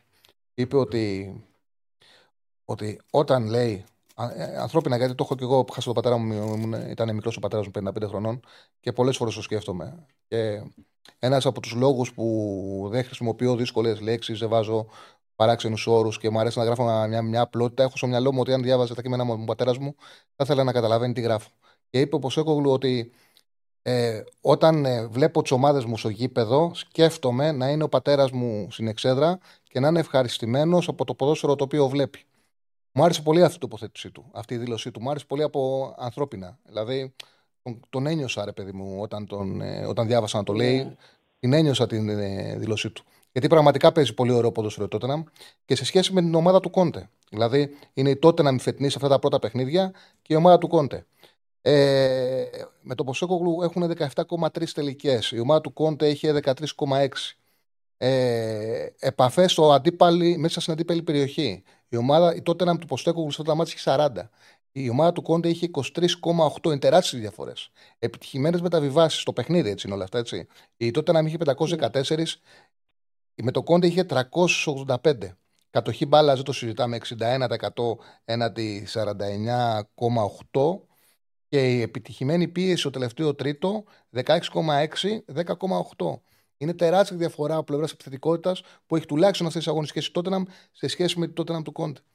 Τεράστια διαφορά. Αυτά τα στοιχεία είναι μέχρι, τα, μέχρι τον Φεβρουάριο, Μάρτιο. Όχι, είναι, είναι, ήταν, ήταν, ναι, ναι, ναι, ναι, ναι, ναι, ήταν μέχρι να φύγει ο Κόντε. Ναι. Είναι μέχρι να φύγει ο Κόντε. Α, Πάντως, παρότι ποδοσφαιρικά δεν ενθουσίαζε και γενικά οι δουλειέ του Κόντε δεν ενθουσιάζουν, ακόμα και σε τότε να πετυχημένο ήταν. Δηλαδή, όχι, όχι. όταν πήγε την προηγούμενη χρονιά, τους έβγαλε τέταρτος και μέχρι να φύγει, παρότι υπήρχαν κάποια άσχημα αποτελέσματα, ήταν στην τετράδα. Μετά κατέρευσαν και δεν βγήκαν. Ο Κόντε έχει, ξέρει το ποδόσφαιρό του και έχει τη δυνατότητα αυτό να το δίνει στου παίκτες του και να το παίζουν. Και συνδέει πήρε πρωτάθλημα ναι. μέσα από τη λογική του. Όμως αυτό που λέω. Δεν νομίζω ότι είχε ναι, ναι. Όμως αυτό που λέω είναι ότι το Ποστέκογλου παίζει ωραίο ποδόσφαιρο το τράμα. Μπορεί ναι, να μην πετύχει. Παίζει ωραίο ποδόσφαιρο. Σε ευχαριστώ πάρα πολύ. Εγώ ευχαριστώ. Καλή συνέχεια. Να είσαι καλά, φίλο μου. Πάμε στον επόμενο. Γερεμέγεφ, σωστός. Μπράβο. Ναι, ναι. Λοιπόν, για τον Γερεμέγεφ. Ε, Καταρχάς, επειδή βλέπω ότι πολλοί δεν το ξέρουν, ο Γερεμέγεφ δεν παίζει γιατί είχε πρόβλημα. Δεν είναι ότι δεν τον έβαλε καθόλου, τον έβαζε στο βόλο. Δεν τον έβαλε επειδή δεν τον πιστεύει. Είχε μια, ένα μικρό τράβηγμα και αυτό τον, τον έφερε πίσω. Στον Παναθηναϊκό δεν το κρύβουν ακριβώς. Απλά έχουν πάνε σε μια λογική να μην τα βγάζουν πάρα πολύ στην επιφάνεια και ίσως ο κόσμος δεν το ξέρει. Πάντως, ο λόγος που ο Γερεμέγεφ δεν πήρε ευκαιρία με το βόλο είναι ότι είχε ένα μικρό προβληματάκι. Ε, τον κράτησαν γιατί το επιθετικό. Εγώ το είπα και χτες. Πιθανότατα μου στέλνατε και τον Γερεμέγεφ δεν το, δεν το είχατε ακούσει. Ότι εγώ τον είδα στην προετοιμασία και δεν τυχαίο ότι η Σουηδία έβαλε, ήταν πρώτος σκόρερ. Τον είδα στην προετοιμασία ότι στις τελικές, στις εκτελέσεις, έχει ψύχρεμη εκτέλεση και ποιοτική εκτέλεση. Έβλεπε δίκτυα. Δηλαδή μέσα την περιοχή εκτελούσε και έβλεπε δίκτυα. Έβλεπε τέρμα. Έβλεπε τέρμα. Από όπου και να εκτελούσε. Δεν έχει τη ταχύτητα, αλλά θεωρώ ότι έτσι όπως παίζει το ποδόσφαιρο στο ποδόσφαιρο των πέντε αλλαγών, είναι πολύ σημαντικό, μα πάρα πολύ σημαντικό, να έχεις ένα παίξι 70-75 ψηλός στο σώμα του Γκρεμέγεφ, να μπορεί να σου μπαίνει και να ξέρεις ότι άμα του έρθει τελική θα, θα βρει αιστεία εγώ στο μυαλό μου τον έχω ότι μπορεί να έχει τη συσφορά του Χασάν που είχε στον Ολυμπιακό. Δηλαδή δεν είναι, δεν είναι για βασικός, δεν είναι ο επιθετικός που μαζί τους θα ανέβει σε επίπεδο, αλλά δεν είναι κακό να τον έχουμε στο ρόστερ και άμα κολλήσουμε να το βάζουμε στο 70-75. Θεωρώ ότι σαν τρίτος φόρ είναι πολύ καλή επιλογή ο Γερεμέγεφ για τρίτος φόρ. Δεν ξέρω αν θα βγει καλύτερος ή χειρότερος Σπόραρ. Εγώ λέω ότι ο Παναγιακός έχει δώσει το ρόλο του τρίτου φόρ στο, ε, στο Γερεμέγεφ. Είναι καλός τρίτος φόρ για να τον έχεις τρίτο. Τώρα μπορεί να σου βγουν κακός ο πρώτος, κακός ο δεύτερος και να γίνει ο τρίτος πρώτος. Αν έχει ο Παναγενικό το Γερεμέγεφ πρώτο φόρ, θα σε έλεγα παιδιά θέλει κάτι καλύτερο. Θέλει να έχει ταχύτητα, να παίζει εκτός περιοχής, να κουμπάει μπαλά συχνά, να ανοίγει τις άμυνες. Πράγματα που ο Γερεμέγεφ δεν έχει και πρέπει ο πρώτος φόρ να τα έχει. Για τρίτος φόρ όμως, ούτε καν για δεύτερος, για τρίτος φόρ ο Γερεμέγεφ μπορεί να δώσει βοήθειες σημαντικές. Πάμε στον επόμενο. Χαίρετε. Χαίρετε, φίλε, είσαι. Καλησπέρα. Καλησπέρα. Γεια σου, Τσάρλι. Δημήτρη λέγομαι από Ζηρίχη, είμαι ακτή. Γεια σου, Δημήτρη. Ε, Σε είχα πάρει παλιά, παλιά που ήσουν με το Θέμη στην Έρα Σπορ ε, κάπου το 2010. Πότε την κάνατε στην, στην εκπομπή; Ακαλεσμένο είχα πάει στο Θέμη στην Έρα Σπορ. Πρέπει να ήταν ούτε 10. Γιατί το 8 πήγαμε στο Σέντρα. Οπότε φίλε μου ήταν το 2008 50 χρόνια. Ήταν πριν πάμε Ω. στο Σέντρα. Ω. Ήταν 2008. Να σου πω τώρα σχετικά με, με τις ελλείψεις της ΑΕΚ. Ε, εγώ πιστεύω ρε εσύ ότι πρώτα απ' όλα είναι τερματοφύλακα. Δηλαδή και στο ε, πρώτο γκολ που, που είχε φάει με την Δυναμό Ζάγκρεμπ ε, από μακριά. Εντάξει, πολλοί δεν συμφωνούσαν μαζί μου, Όχι, αλλά μην το είδα ότι πλατιάζεις. είπε- Ξεκάθαρα, ξεκάθαρα θέλει να το είπε φυλάξει. κάτι αντίστοιχο, ναι, και, και στις υπόλοιπες φάσεις. Δηλαδή και Έφταιγε αυτό στο μου φάουλ, έκανε πολύ. Εντύπωση. Έφαγε φάουλ Ναι. κατευθείαν, κατευθείαν φάουλ στη γωνία την ανοιχτή. Δεν μπορεί να μην φταίει. φταίει. Και, και, Και δεν γονάτισε. κουνήθηκε και έπεσε γονάτισε. κάτω. Ναι, αυτό. θα πάει ναι η δηλαδή μπάλα. δεν, αυτό Εγώ για μένα ήταν τρελαίνομαι. παράδειγμα. τελείως. Εγώ τρελαίνομαι, πραγματικά ενοχλούμε πάρα πολύ να ακούω κάποιον ο οποίος ασχολείται με το ποδόσφαιρο να δέχεται τον αντοφύλακα φάουλ που είναι εδώ και περνάει η μπάλα έτσι. Ρε όπου και να πάει, φταίει. Πρέπει να ξέρει η μπάλα θα πάει έτσι και να πάει, να κάνει γρήγορα βήματα. Στο γάμα εκπαιδεύονται οι, οι τερματοφυλάκες. Όλη η εκπαίδευσή τους είναι να κάνουν βήματα. Αυτά τα παράλληλα βήματα. Δουλεύουν πάρα πολύ. Έχουν γυμναστές, κάνουν ασκήσεις για να κάνουν παράλληλα βήματα. Δεν μπορώ να ακούω κάποιον να ασχολείται με το ποδόσφαιρο να τρώει ο τερματοφύλακα φάουλ έτσι, να κάθεται εδώ ακίνητος και να λέει δεν φταίει. Πώς δεν φταίει. Το κάτω-κάτω, Έτσι, ναι. κάνε τα βήματά σου, πέσε και φάτο. Αλλά είναι όλοι του φυλάκε δύο μέτρα. Αν κάνουν γρήγορα τα βήματα, δεν θα το φάνε το φάουλ ποτέ.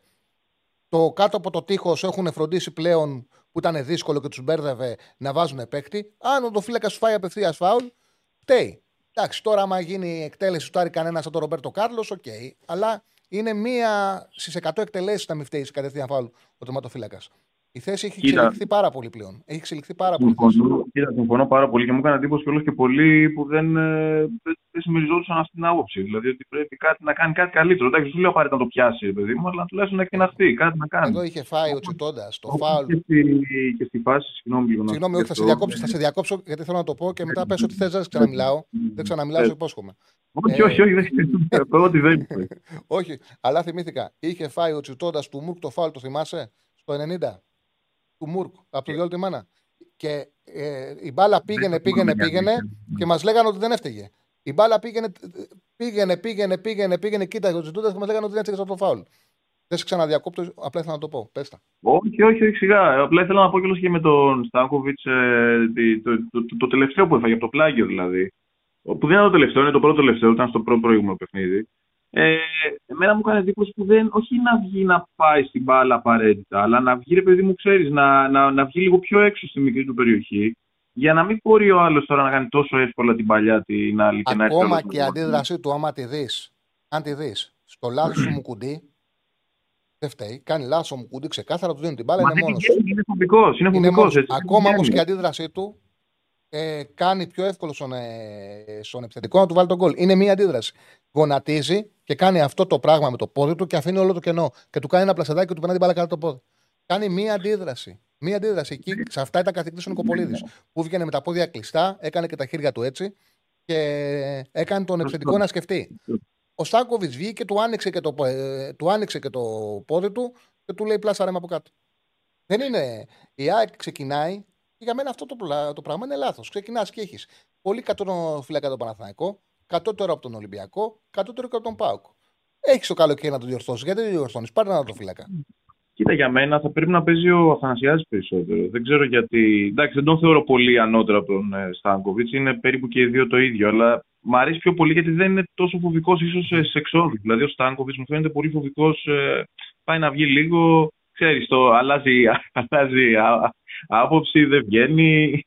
Αυτό δηλαδή που έκανε και στην τελευταία φάση με τον Ομοκουντή που είπες δηλαδή. Ε, αυτό, αυτό, αυτό ήθελα να σου πω. Τώρα εντάξει, σίγουρα έχει και ελλείψια ε, στην άμυνα. Δηλαδή εντάξει, δεν επιτρέπεται. Είδα δηλαδή τη λίστα τώρα την ευρωπαϊκή, δεν ξέρω αν την είδες, ποιου δήλωσε.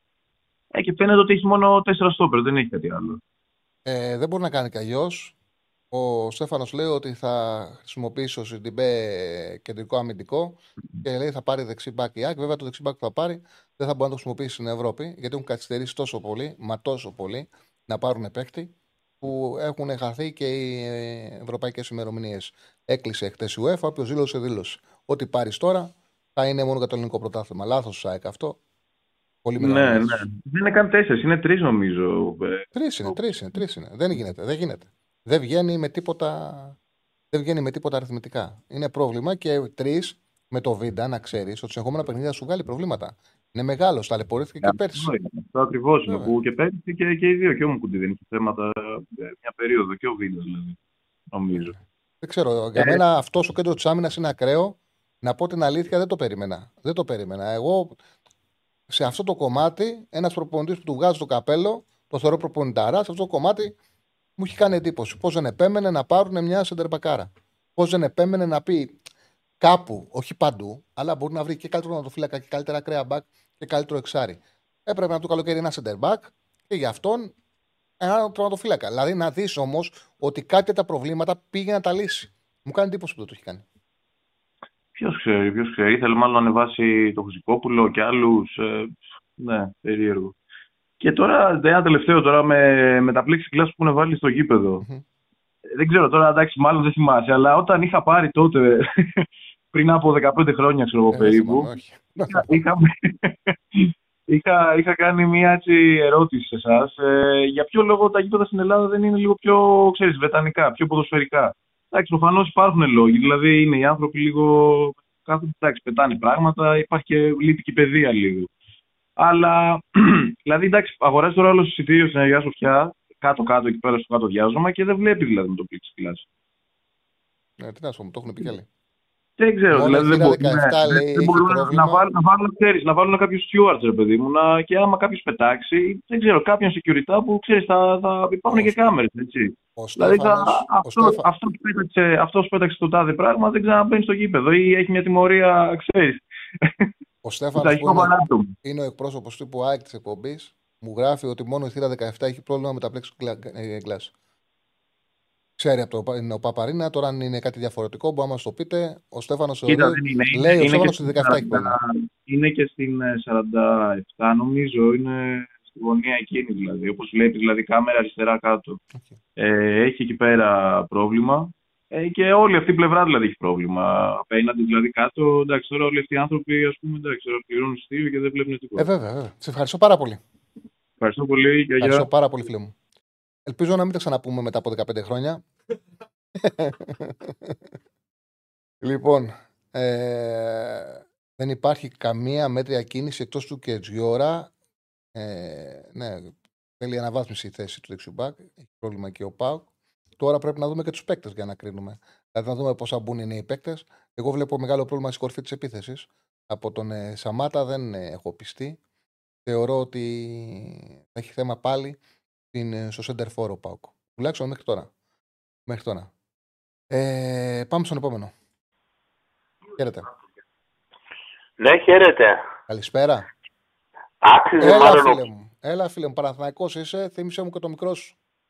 Δεν, δεν το πιστεύω ότι με θυμήθηκε. Έλα, Είμαι ο πώς δεν Κώστας θυμάμαι. Καμιώτης Κώστας, που λέμε. μιλάγαμε κάποτε στο Σέντρα. Σε θυμάμαι, φίλε μου. Σε θυμάμαι, φίλε μου.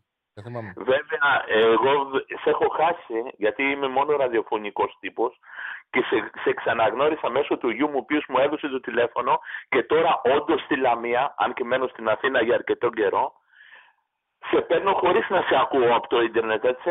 Σε, Ε, πρέπει ακούω όμως μόνο- να, εξ- πρέπει να εξυγχρονιστείς, γιατί και εγώ εξυγχρονίστηκα. Και εγώ έχω μάθει τώρα, ανεβάζω πράγματα στο Instagram, στα, στα social που δεν είχα, δεν είχα ιδέα. Φτάσαμε στο 2023 και πρέπει να μπαίνεις και εσύ στο YouTube να μας βλέπεις. Δεν μπορεί να μιλάς μόνο χωρίς να, βλέ- να ξέρεις σε τι εκπομπή μιλάς. Πρέπει Μην να τα- εξυγχρονιστεί. Μην τα λες αυτά γιατί ακούει και ο γιος μου αυτή την ώρα και Ναι. τα γούγες και... Μα αυτά ίσα μου- ίσα, μα ίσα ίσα πρέπει ο γιος σου να σε εξυγχρονίσει, να βλέπεις να ακούσει την εκπομπή μας, να έχει εικόνα, να ανεβάζουμε ο πράγματα ωραία. Θεωρώ Ο θα σου οποίος είναι, αρέσει. Και- ο οποίος είναι και προγραμματιστής, έτσι, δουλεύει σε εταιρεία πληροφορικής. Ε, τον, ε, τον έχει εκθέσεις το γιος σου. Πρώτα πρέπει να λάβει τον πατέρα του. Λοιπόν, θα μιλήσω λίγο για να μην σου καταχράζω με το χρόνο γιατί περιμένω πολλή ώρα. Όχι, χάρηκα Α, που σ' άκουσα, χάρηκα που σ' άκουσα πολύ, πέστα.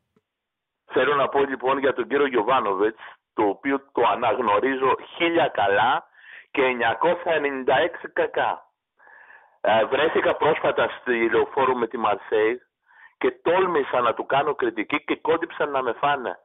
Δεν πρέπει όλα να τα βλέπουμε ότι είναι καλά. Είναι καλά βέβαια. Εμείς αναγνωρίζουμε σαν Παναθηναϊκοί ότι ήμασταν σε ένα επίπεδο το οποίο δεν άρμοζε στον Παναθηναϊκό. Ο κ. Γιωβάνοβιτς μας έφερε σε ένα επίπεδο που αρμόζει του Παναθηναϊκού, αλλά πέρα από το ότι πρέπει να του κάνουμε ένα χρυσελεφάντινο άγαλμα και να τον προσκυνάμε, μετά πρέπει να του κάνουμε και την κριτική.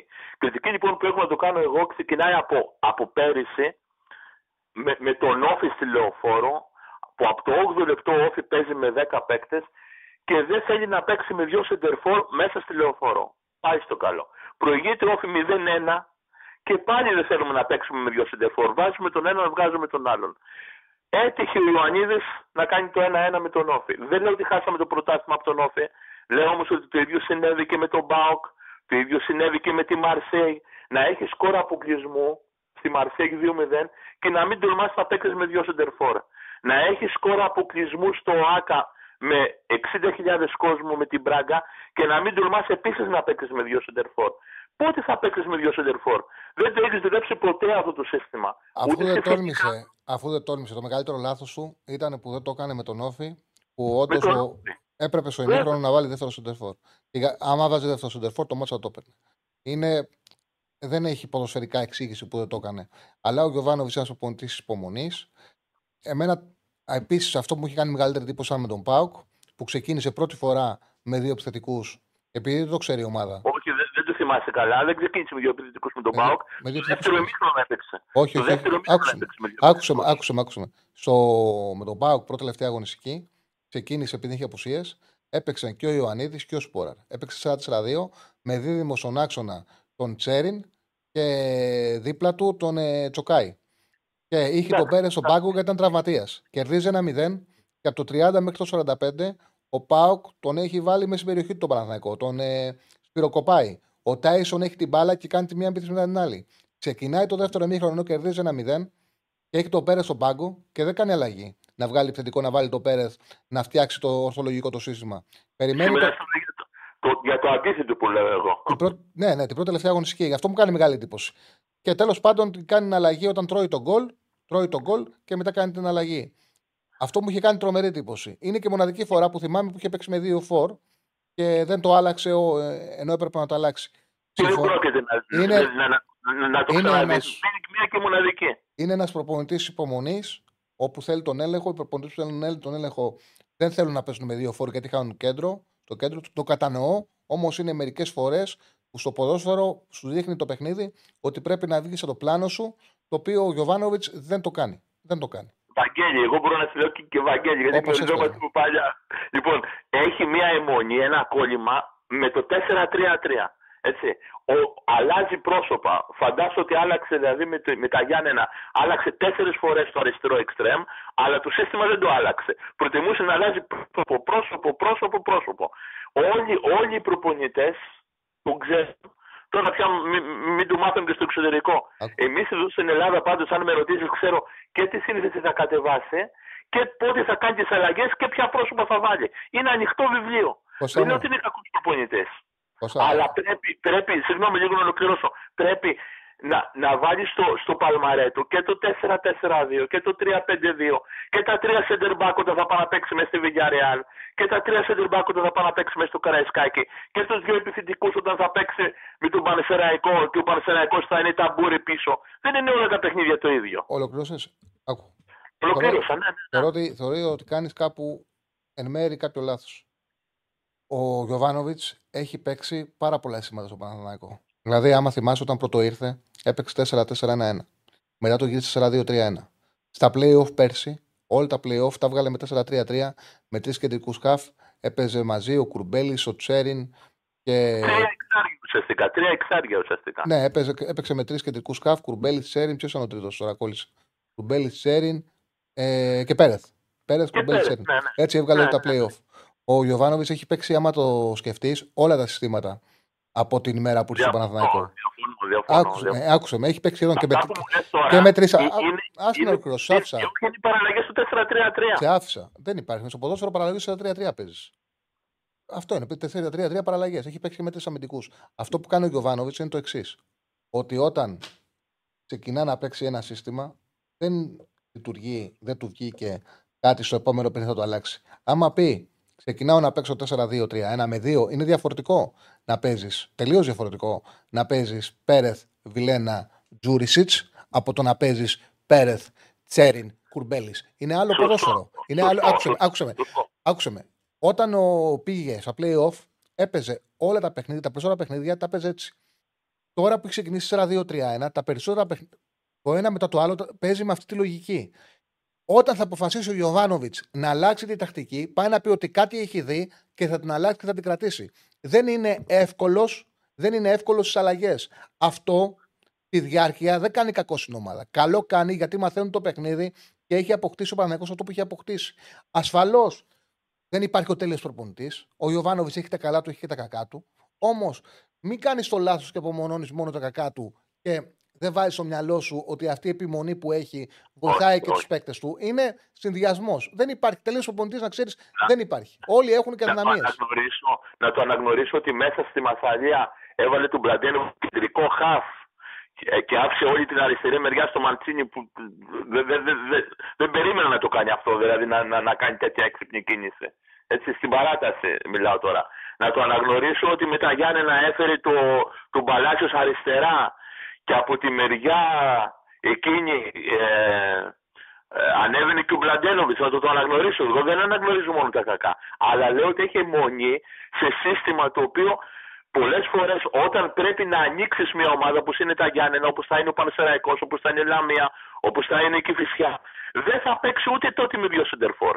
Δεν θα, δεν θα το Ναι, δούμε ναι, ποτέ το- πια Το τα είπαμε, δύο δεν, σεντερφόρ. δεν- δεν- δεν το πιστεύεις από ποδόσφαιρο, είναι δικαίωμά του. Δεν θα το δούμε. Ισχύει. Ή, ε, υπάρχουν φορές βέβαια που βοηθάει την ομάδα να βάζει δεύτερο επιθετικό. Εγώ πιστεύω ότι ο δεύτερος επιθετικός πρέπει να μπαίνει όταν έχεις εξασφαλίσει ότι ο αντίπαλος θα είναι μέσα στην περιοχή του. Γιατί αλλιώς θεωρείς ότι θα γίνεις σου επιθετικός, θα χάσεις το κέντρο. Σωστό, Θα σωστό, χάσεις το σωστό. κέντρο. Δεν το κάνει ο Ιωβάνοβιτς. Για μένα πρέπει να αναγνωρίσεις το που την, ο- και αυτός είναι, αυτή είναι η εικόνα του προπονητή που πήρε την ομάδα Ιωβάνοβιτς και που την έχει φτάσει το διάστημα που δουλεύει στον Παναθηναϊκό. Αυτό πρέπει να αναγνωρίσουμε πάνω απ' όλα στον Ιωβάνοβιτ, στον Αλμέιδα και στον καλό προπονητή που ανέλαβε την ομάδα και που έχει φτάσει Το στο μέλλον. αναγνωρίζω αυτό. Γι' αυτό σου είπα χίλια καλά και 996 κακά. Χάρηκα πάρα πολύ που τα είπαμε. Σε ευχαριστώ πάρα πολύ, Κώστα. μου. Και εγώ, και εγώ, και εγώ. Να είσαι καλά, σε ευχαριστώ πολύ. Να είσαι καλά. Πριν μπήκε ο Κώστας, είχα δει το poll που είχε ανεβάσει ο Στέφανος. Πριν το πω, έχετε ψηφίσει ήδη 663. Για πες, Στέφανε, το poll. Που έχει πολύ ενδιαφέρον.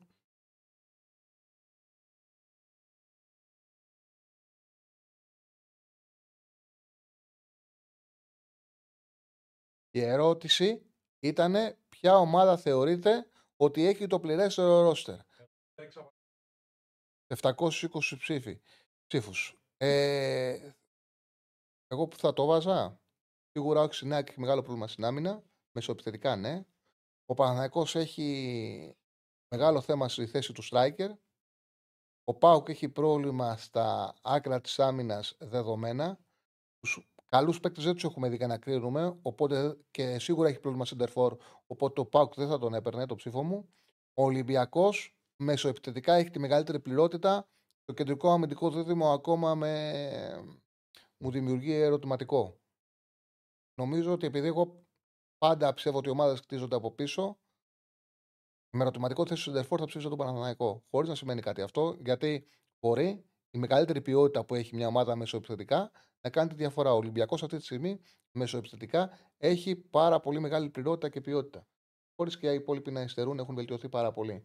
Λοιπόν, ε, να πούμε ότι εκτός από τους ψήφους που βλέπω ότι έχετε, έχουν πάει στου 850 πάρα πολύ γρήγορα, κάντε εγγραφή, κάντε like στην εκπομπή. Μην ξεχνάτε να κάνετε like στην εκπομπή. Σας ευχαριστούμε πάρα πολύ για την, ε, το γεγονός ότι τη στηρίζετε την εκπομπή. Είναι πάνω από 2.000 άτομα. Πόσα άτομα είναι τώρα; Να ευχαριστούμε πάρα πολύ. Ε, να κάνετε και like, να κάνετε subscribe. Πάμε σε ένα μικρό διάλειμμα. Πολύ μικρό θα είναι, μην φύγετε. Επιστρέφουμε.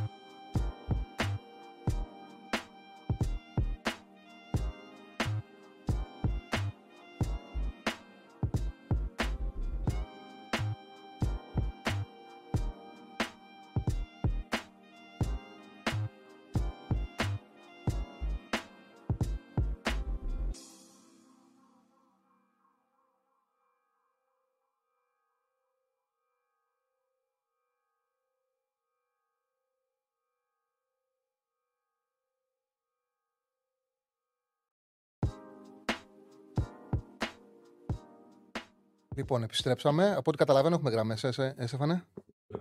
Πολύ γραμμές. Οπότε πάμε στον επόμενο μικρό να το βρούμε. Χαίρετε. Ναι, Έλα, έλα, Αχιλέα. έλα. Ακούμε. Γεια σου Τσάρλι μου. Γεια σου, φίλε. Καλησπέρα. Ο Καλησπέρα. Αχιλιάς είμαι. Ναι, μ' ακούς; Ναι, ναι, σε κατάλαβα πριν μιλήσεις. Α, α, α. Λοιπόν, ε, συγγνώμη γιατί εγώ δεν σ' άκουγα καλά. Ε, κοίταξε να δεις. Ε, εμένα μου κάνει εντύπωση μια κουβέντα, ας πούμε. Εγώ παραδείγματος χάρη, ε, εντάξει με την ΑΕΚ έχω λίγο διαφορετικές σκέψεις από ότι έχει ο, έχουν κάμποσοι έτσι, συνοπαδοί μου, ας το πω έτσι.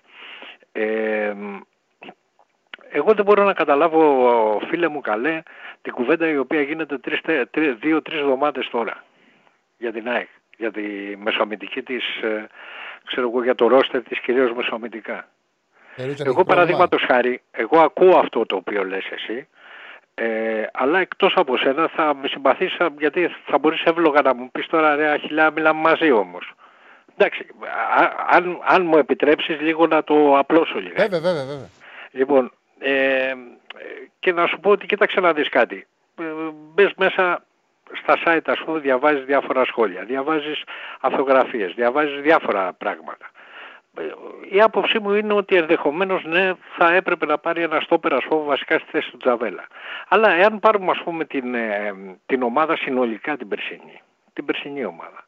Ε, και έλεγε σε ένα φίλο της ΑΕΚ ότι κοίταξε να δεις κάτι, ε, θα κρατήσουμε τον Πινέδα, θα κρατήσουμε τον Λιβάη, θα κρατήσουμε αυτούς τους παίχτες που έχουμε μεσοαμυντικά, ξέρω εγώ κλπ. Δεν νομίζω ότι θα βρισκόντουσαν πάρα πολλοί άνθρωποι, για να μην σου πω σχεδόν ελάχιστοι τέλος πάντων, να σου πούν, ξέρω εγώ, οκ, το αγοράζω, πάμε παρακάτω. Ειλικρινά στο λέω, ας πούμε.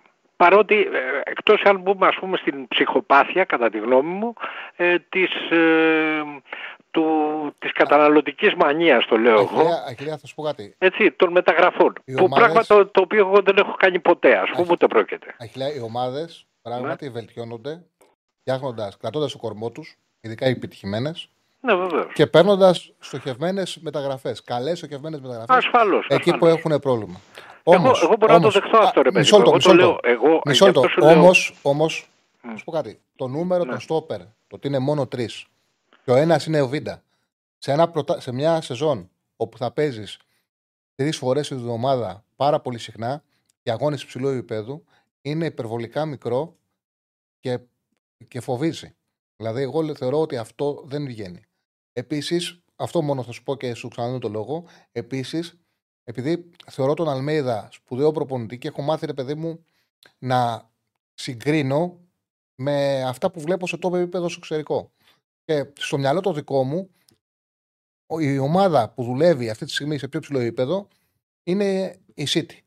Δεν, είναι αναλογικά πάντα. Μην μου πεις ποια City έχουν λεφτά, αναλογικά. Και βλέπω ότι ο Γκουαρδιόλα, μόνιμα, που είναι ένας επιθετικός προπονητής, κάθε χρόνο κοιτάει πρώτα ποιον θα πάρει στην άμυνα.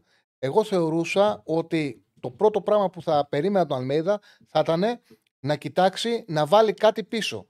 Το τι θα ήταν αυτό θα το αποφάσιζε αυτός. Για τον Αλμέιδα μπορεί να πρέπει να αλλάξει φύλακα. Μπορεί να πρέπει να αλλάξει back. Μπορεί να αλλα- πρέπει να αλλάξει center back.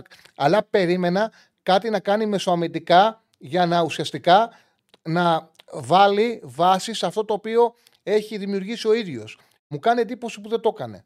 Αυτό δεν αναιρεί όσα είπες, γιατί πάρα πολλοί σου τα λες και ο Πινέδα έμεινε και ο Γκαρσία έμεινε και η ομάδα από πέρσι δουλεύει κάτι συγκεκριμένο και το κάνει καλά. Οπότε μην γκρινιάζουμε μόνο να βλέπουμε και αυτά τα οποία έχουν γίνει. Συμφωνώ. Απλά θεωρώ ότι πίσω περίμενα κάτι το οποίο δεν έχω δει. Αυτό. Σταμάτησε για να μιλήσεις, ε, Αγγλιά. Έπεσε. Όχι, ρε γάμο. Πήρα το λόγο για να, για να το το κάνω μιλήσει. Τα είπα εγώ και έπεσε ο άνθρωπος. Αγγλιά, συγγνώμη. Ελπίζω να ξαναπάρεις. Ε, μου γράφει ο Στέφανος ότι έχει κόπα Αφρικα το χειμώνα και θα χάσει τον ε, Μουκουντή. Είναι μετά τον Ιανουάριο, προσπαθεί να μπορεί να το καλύψει. Γιατί η αλήθεια είναι ότι, κάτσε να το βρω, κόπα Αφρικα είναι το 23 ή το 24. Είναι σημαντικό. Κόπα Αφρικα 2023. Άμα είναι το Δεκέμβριο, καταλαβαίνει, κάλυψη. Αν το καλέσουν το Μουκουντή και πάει, θα έχει πρόβλημα. Όπω τι πεις τώρα. Ναι, ναι, θα τους πάρουν και τους δύο μου, ναι. Ναι, το Χατζησταφή τον πήραν. Ναι, ναι, ναι, ναι έχεις δίκιο. Έχεις δίκιο. Προβλήματα αυτά. Πάμε στον επόμενο. Ελπίζω να ξαναβγεί ο Αχηλέα. Έπεσε την ώρα που μίλαγα. Χαίρετε. Τσάργη, καλησπέρα. Καλησπέρα. Είσαι γερός, δυνατός, πώς είσαι; Σε εκπληκτική κατάσταση. Παρακαλούμε, τη- παρακολουθούμε την εκπομπή εδώ πολλοί κόσμοι από τον Πολύπαθο Βόλο τηλεφωνώ. Να είσαι καλά. Βασίλης λέγομαι, μιλάμε πρώτη φορά. Χαίρομαι πολύ για τη συνομιλία. Ε, Καταρχάς, χωρίς να είμαι Ολυμπιακός, είμαι στο 66% εγώ το οποίο ψήφισα στο ερώτημα που έχετε στο Πολ μέσα στην ε, συνομιλία εκεί πέρα στο chat και λοιπά. Ήθελα την γνώμη σου πιο πολύ να συζητήσουμε για εθνική. Και όταν μιλάμε για εθνική, μιλάμε για κλήσεις Πογέτ, για εθνική Ελλάδος που βλέπει το παιχνίδι με την Ιρλανδία και γενικότερα το μέλλον της εθνικής. Ναι. Θε να τοποθετήσει πρώτα εσύ ή να τοποθετηθώ εγώ. Όχι, όχι, εσύ, εσύ πρώτα και μετά θα συζητήσουμε. Κοίταξε, να σου πω κάτι. Είναι δύο συζητήσεις για την εθνική. Η μία κουβέντα είναι αγωνιστικά. Αγωνιστικά με τον Πογέτ έχει βελτιωθεί πάρα πολύ. Συμφωνώ. Γιατί ο Ρουγουανό είναι ε, καλός στο κουτσάρισμα, είναι έμπειρος. Πήρε, κράτησε επίσης όσα του έδωσε ο Φανσίπ. Αμυντικό δίδυμο, Μαυροπάνο Κατηδιάκο ήταν του Φανσίπ. Ένα καλό κλίμα, τον Μπακασέτα ηγέτη θέση 10 ήταν του Φανσίπ. Όλα αυτά τα κράτησε ο Πογέτ. Να προσθέσω καλά αποθητήρια. Καλά, ναι, ήθελα να το πω αυτό. Το καλό κλίμα της ομάδας. Τα καλά αποδοτήρια που όλα αυτά βελτιώθηκαν πάρα πολύ με τον Ολλανδό προπονητή που ξεκίνησαν από ένα τουρνουά στην Αυστραλία. Αλλά να μην σου πλατιάζω άλλο. Ενώ πηγαίναμε πάρα πολύ καλά, τα έχει χαλάσει χωρίς κανένα λόγο και έχει χάσει επικοινωνιακά και δεν υπήρχε λόγος να το κάνει αυτό. Εμένα με έχει ξαναχωρήσει πάρα πολύ για τον εξής λόγο. Ρε, ε, Πογέτ, δεν χρειάζονταν να τους βάλεις. Δεν χρειαζότανε. Καταλαβαίνω ότι θέτεις αυτή την δεκάδα. Πιστεύεις περισσότερο, δικαίωμά σου είναι εσύ προπονητής. Πιστεύεις περισσότερο τον Μπακασέτας στο τελικό σκάφ. Θες αριστερά τον Πέλκα ή τον Μάνταλο. Δεν θες ο Φωτούνι αριστερά. Δικαίωμά σου είναι. Δεν πιστεύεις ότι ο Κωνσταντέγιας μπορεί να σε βοηθήσει άμεσα στην εθνική ομάδα. Μην τον βάλεις. Μπράβο. Πάρ τον έργα το, μην τον βάλεις. Πάρ τους. Πάρε, έχεις πρόβλημα στα δεξιά. Κάλεσε το Βαγανίδη. Κάλεσέ τον και μην τον βάλεις. Όμως δεν μπορείς να δείχνεις ότι αγνοείς ό,τι βγάζει ποιοτικό το ελληνικό ποδόσφαιρο. Αυτή είναι η δουλειά σου. Αυτή είναι η δουλειά σου. Ακριβώς συμφωνώ. Κράτα την ομάδα 15, 16, 17, 18 παίκτες, κράτα τους και βάζε και αυτά τα οποία σου βγάζει το ελληνικό ποδόσφαιρο. Δεν είναι και πολλά. Συγκεκριμένα είναι, αξιοποίησέ τα. Γιατί τους έχεις όλους απέναντί σου χωρίς κανένα λόγο. Ο, ο προπονητής της εθνική ομάδας δεν έχει φίλους. Όχι της εθνική. Καμίας εθνική ομάδας. Να Δεν έχει κάνουμε φίλους. λίγο διάλογο, επειδή συμφωνώ απόλυτα μαζί Αυτά σου. ήθελα επειδή να πω. Δεν ήθελα να Τάπα. σου κόψω. Ε, Όχι. Εμένα η γνώμη μου είναι η Τάπα, εξής. πες τα. Με, όλες αυτές, με όλα αυτά τα πράγματα που γίνανε, με τις κλήσεις, μη κλήσεις, βγήκαν οι ομάδες στα πανιά, ε, κατηγορούν εθνική, ΕΠΟ, γενικότερα κλπ. Ο κόσμος έχει φα- βγάλει πολύ μεγάλη αντίδραση κατά, του, κατά έναν τρόπο, όχι χωρίς να υπάρχει θέμα. Επειδή συμφωνώ απόλυτα με αυτό που είπες ότι κάλεσέ τους και μην τους βάζεις. Βαγιανίδη, Κωνσταντέλια και δεν συμμαζεύεται φορτούνη και όχι μόνο. Ε, χαλάει το κλίμα γενικότερα στον κόσμο. Δηλαδή, το βλέπω στην καθημερινότητα στην πόλη μου. Δηλαδή, ενώ υπήρχε μια σύμπνοια ο κόσμος να αγαπήσει παραπάνω την ομάδα και επειδή η ομάδα πήγαινε καλά και υπήρχε κα- καλό κλίμα. Ναι, με ναι, αυτό το σωστά. πράγμα που έγινε τώρα χάλασε το κλίμα και ο κόσμος επειδή είναι και αυτός επηρεάζεται πάρα πολύ. Τώρα δεν θέλω εγώ τώρα να κατηγορήσω ούτε τη δικιά σας τη δουλειά ούτε τίποτα. Ε, επηρεάζεται πάρα πολύ με τα μ, site, με τις εφημερίδες και γενικότερα με, με αυτά που γίνονται. Ε, στρέφεται και ο κόσμος εναντίον της εθνικής και είναι πολύ κρίμα αυτό. Έχει ξενερώσει ο κόσμος και η αλήθεια, Ακριβώς. είναι, και η αλήθεια είναι ότι έχει κάνει αχρίαστο λάθος. Γιατί Ακριβώς. αυτά τα παιδιά έπρεπε να είναι στην εθνική ομάδα. Ήταν Ακριβώς. αχρίαστο. Εγώ, ξέρεις, πολλές φορές λέμε να μην παρεμβαίνουν, να μην παρεμβαίνουν. Ε, Χρειάζεται και ένα όριο. Δηλαδή, πραγματικά όταν, όταν έσυλε τη λίστα, έπρεπε να του πει κάποιος ρε γαμώτο, έκοψε το φορτούνι. Αναγκάστηκε σήμερα, έκανε ανακοίνωση ότι σταμάτησε. Δεν μπορεί να μην πάρεις και το Κωνσταντέγια. Ακριβώς. Δεν γίνεται. Δεν Ακριβώς. γίνεται. Δηλαδή, δεν γίνεται και το ένα και το άλλο. Δεν γίνεται. Πάρε τουλάχιστον το Κωνσταντέγια, ρε φίλε. Ακριβώς, Πάρ' τον. ακριβώς. Ακριβώς. Τη γνώμη σου για το φιλικό παιχνίδι τώρα με την Ιρλανδία, τι θα δούμε; Τι έχει στο μυαλό σου; Κοίταξε Θα να γίνουν δεις. πειράματα πολλά; Όχι, όχι. Νομίζω όχι, δεν κάνει πειράματα από Γετ. Με την ομάδα του θα πάει. Θα πιστεύω ότι θα πάει όπως ο Παρίσι να παίξει για το 0-0. Είναι Κλειστά μεγάλη. δηλαδή, σφιχτά. Ναι, κλειστά, είναι, με- σφιχτά. είναι απουσία ο Μαυροπάνος που είχε αποβληθεί με τη, Γα- με τη Γαλλία. Ναι, ναι. Είναι μεγάλη απουσία. ναι, ναι. Το καλό είναι, εγώ οι Ολλανδοί, αν παίζαμε με τους Ολλανδούς τον Ιούνιο, Ο- επειδή τους είχα δει στο Nations League, θα παίρναμε αποτέλεσμα. Ήταν σε πολύ κακή κατάσταση. Πάγανε 4 από τους Κροάτες, 2-2 στην παράταση 2-4. Όμως και στο 90 ήταν πολύ καλύτεροι οι Κροάτες. Βάλανε ένα γκολ στο τέλος ε, στι καθυστερήσει οι Ολλανδοί και το πήγανε παράταση και μετά φάγανε άλλα δύο. Οι Ιταλοί τους κέρδισαν 2-3. Δέχονται πολύ εύκολα γκολ. Δεν έχουν καμία ποιότητα στη δημιουργία. Την μπάλα σι- ψηλά σηκώνανε συνέχεια. Αν τους παίζαμε τότε, θα παίρναμε αποτέλεσμα. Όπως τους όπως τους είχα δει, όπως τους είχα δει εκείνο το, ε, πώς το λένε, τον Ιούνιο, έχουμε ε, πιθανότητες ακόμα και να φύγουμε με αποτέλεσμα από το Eindhoven. Ωραία. Ωραία. Ε, τελε- τελευταίο ερώτημα για να σα αφήσω να συνεχίσει την εκπομπή και επειδή χάρηκα πάρα πολύ για τη συνομιλία. Εγώ φίλε. Ε, θέλω να σε ρωτήσω, επειδή συμπαθώ μια ομάδα στην Αγγλία. Γενικότερα, η οποία είναι ιστορική, είναι μέσα στις δύο μεγάλες για μένα. Ε, ποια είναι η γνώμη σου, από, επειδή δεν θα σε ρωτήσω για τον πρωταθλητή της Premier League, ποιον βλέπεις, είναι, είναι σαφέστατο τι θα μου απαντήσεις. Για δεύτερη θέση στην Αγγλία, τι έχεις στο μυαλό σου, τι βλέπεις; Για δεύτερη θέση. Γιατί Σίγουρα το, το, το πρώτο είναι, ε, το να σου πω ποιος θα πάρει το πρωτάθλημα είναι το προφανές. Ναι, ναι, δεν την εντάξει. κάνω την ερώτηση αυτή. Είναι νωρίς ακόμα. Σίγουρα ο Αρτέτα έχει φτιάξει μια ομάδα που είναι πολύ επιθετική Συμφωνώ. και επιτίθονται από πολλούς παίκτες. Αν έπρεπε, αν έπρεπε τώρα με το ζόρι να πω μια ομάδα, θα Μπράβο. έλεγα την Arsenal. Για Arsenal βλέπεις. Ε, αν έπρεπε με το ζόρι είναι νωρίς, εμένα μου αρέσει να περιμένω, αλλά αν έπρεπε με το ζόρι τώρα να σου πω ποια ομάδα έχει περισσότερε πιθανότητε, θα σου έλεγα Arsenal. Γιατί είναι πιο επιθετική ομάδα. Κάνει πολλές ευκαιρίες. Δηλαδή, ακόμα και όταν δεν κερδίζει, άμα τη δεις, ξέρεις ότι θα σου βγάλει φάσεις εύκολα. Κατάλαβα. Χάρηκα πάρα πολύ για τη συνομιλία. Καλή συνέχεια εκπομπής. Πολλούς χαιρετισμούς από τον πολύ Παθοβόλο. Να είσαι καλά, φίλε μου, να είσαι καλά. Έχετε και εκεί πλημμύρες όλες αυτές τις μέρες. Λοιπόν, μην γράφετε γκρίκλι, παιδιά. Προσπαθώ να δω τι γράφετε, ζαλίζομαι. Τώρα μην γράφετε. Τι είναι αυτό; Δεν που βγάζει άκρη. Γύρνα το, δεν με πιάνει πόνο κέφαλος. Μου γράφετε τώρα, μου έχεις γράψει και 200 λέξεις γκρίκλι. Είναι δυνατόν. Ε, βλέπω να ζοριζόμαστε στα πρώτα ντέρμπι. σω παίξουμε μπαλάρα, λέει φέτος ο φίλος ε, Ολυμπιακός είναι. Αλλά να χάσουμε πρωτάθλημα στι λεπτομέρειες όπως η πρώτη χρονιά του, Μα, ε, του Μαρτίνς. Ο Μαρτίνες είναι σοβαρός. Εντάξει, είναι νωρίς ακόμα με όλα αυτά. Πάντως το σίγουρο είναι ότι φαίνεται ο, Μα, ο Μαρτίνες ότι είναι πάρα πολύ σοβαρός και τους παίκτες έχει σε καλή κατάσταση και έχει φτιάξει πολύ νωρίς ένα συγκεκριμένο κορμό που είναι και πιο εύκολο να απορροφηθούν οι νέοι παίκτες. Δηλαδή έδεσε πρώτα την ομάδα, ήρθαν και μεταγραφές, οπότε είναι πιο εύκολο να μπουν ε, στην ομάδα. Πάμε στον επόμενο φίλο. Χαίρετε. Χαίρετε. Γεια σου, Τσάρλι. Γεια σου, λέμε. Νίκος Παναθηναϊκός. Ε, θα ήθελα λίγο να μιλήσουμε για το φετινό πρωτάθλημα ε, που πιστεύω ότι έχει λίγο κάποιες διαφορετικές παραμέτρους από ότι το περσινό κυρίως λόγω Ευρώπης και λόγω των ομίλων που πέρασαν και τέσσερις μεγάλοι. Θεωρώ ότι φέτος ε, θα έχουμε το ίδιο συναρπαστικό πρωτάθλημα όσον αφορά, θα είναι ανταγωνιστικό δηλαδή όσον αφορά την κορυφή, αλλά νομίζω θα κριθεί από διαφορετικούς παράγοντες ο πρωταθλητής. Νομίζω ότι θα παίξει πάρα πολύ μεγάλο ρόλο η σωστή διαχείριση στο βάθος του χρόνου και το ισορροπημένο ποιοτικά ρόστερ.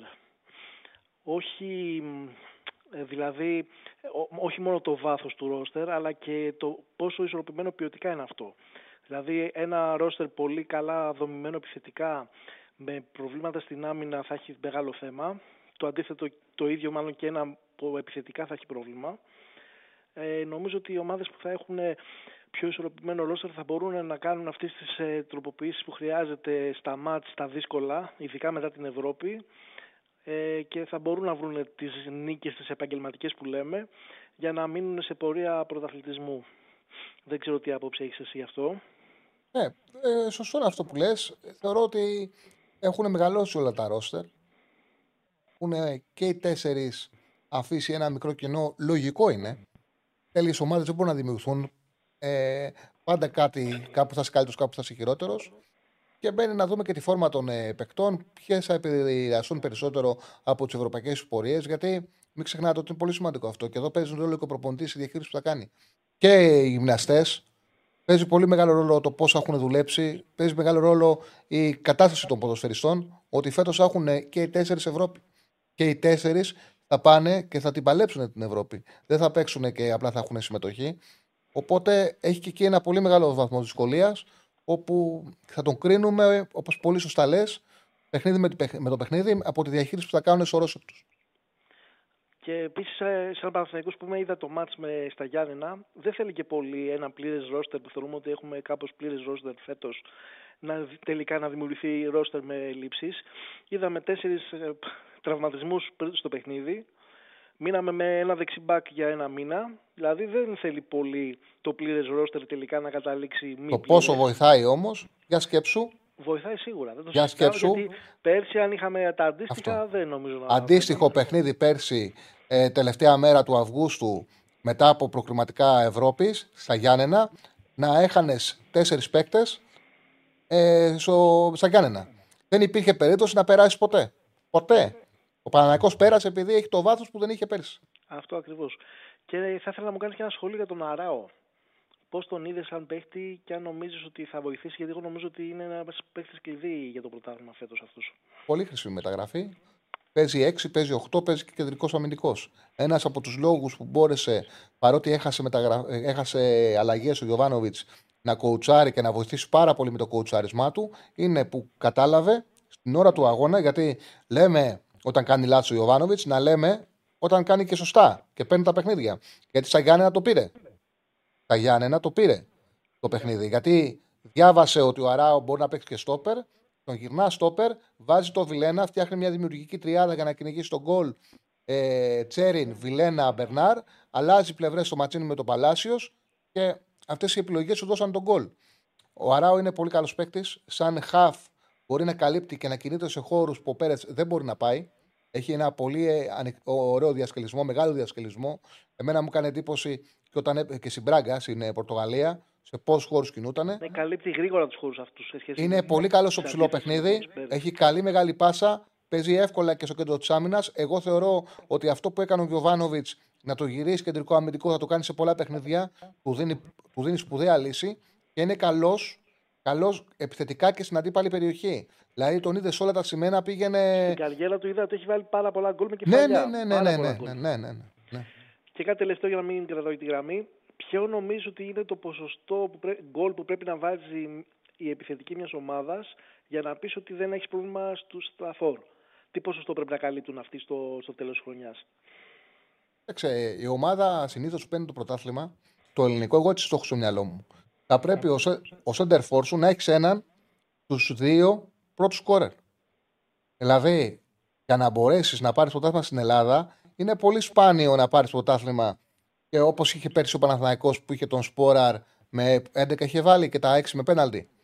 Λε- Να μην έχεις γκολ από το φόρ. Χρειάζεσαι γκολ από το φόρ. Δηλαδή, εγώ θεωρώ ότι αν μου έλεγε κάποιος σε αυτό το Παναθηναϊκό που βλέπω ότι είτε ο Ιωαννίδης είτε ο Σπόραρ θα τελειώσουν και τα playoff, εγώ θα σου πω με 15 plus γκολ, θα σου έλεγα ότι ο Παναθηναϊκός μπορεί να πάρει το πρωτάθλημα. Βλέπω, ε, υπάρχει πιθανότητα ο Παναθηναϊκός να μην μπορεί να βρει αυτά τα γκολ ούτε από τον Ιωαννίδη είτε από τον Σπόραρ. Και εκεί μπορεί να χάσει το πρωτάθλημα. Αν ο Παναθηναϊκός για παράδειγμα, αντί για τον Σπόραρ, είχε έναν φόρ ο οποίος εξασφάλιζε αυτά τα γκολ, θα σου έλεγα ότι με το βάθος που έχει είναι το νούμερο ένα φαβορή. Αυτή τη στιγμή όμως δεν τον έχει αυτό το παίχτη. Δεν, δεν ξέρουμε, θα το δούμε σε βάθος χρόνου. Μπορεί να τα βάλει ο Σπόρα, μπορεί να τα βάλει ο Ανίδης. Γιατί και ο Ανίδης φαίνεται ότι μπορεί να κάνει σπουδαία χρονιά φέτος. Ακόμα και στα Γιάννενα ελευθερώθηκε μέσα στην περιοχή, έκανε μια κεφαλιά που πήγε out, θα μπορούσε να το κάνει. Πάντως μέχρι στιγμής τα αποτελέσματα δείχνουν ότι το 50% είναι από τα center for τα γκολ που έχει βάλει. Ε, αν το κρατήσει αυτό το ποσοστό, μέχρι το, δεν ξέρω αν θα το κρατήσει, θα το δούμε. Ε, είναι καλό ποσοστό για φόρ. Επίσης, βέβαια και ο αριθμός μετράει, δεν είναι μόνο το ποσοστό. Και ο αριθμός είναι ικανοποιητικός. Θεωρώ ότι αν έτσι όπως με τα δείγματα αυτά, με τα δύσκολα παιχνίδια της Ευρώπης που έπαιξε προκριματικά, αν κρατήσει αυτό το ποσοστό και μέσα στο πρωτάθλημα, νομίζω ότι θα αποδειχθεί ότι Μετράει δεν και έχει ο τελικά αριθμός, μετράει και ο αριθμός, γιατί εγώ θεωρώ ότι ο Παναθυνακό φέτος έχει και μεγαλύτερη πληρότητα από ό,τι είχε πέρσι. Γιατί θα πάρει παραπάνω γκολ από τα εξτρέμ, είμαι σίγουρος γι' αυτό. Θα πάρει γκολ από τον Τζούρισιτς, θα πάρει γκολ από τα χαφ, θα πάρει γκολ και από άλλους χώρους που πέρσι Ναι, δεν θα πάρει πολύ και από πήρε. δημιουργία. Δηλαδή την Ναι, γκολ ναι. πάρε, βάλε θα τα πάρει, ας πούμε. Που δεν είχε πέρσι. Από πέρσι που είχε λίγα γκολ πέρσι, ο Παναθυνακό θα έχει πολύ περισσότερα γκολ στο τέλος της σεζόν. Θα είναι πιο αποτελεσματικός, αυτό είναι σίγουρο. Έχει βάλει ποιότητα και αυτό θα φανεί.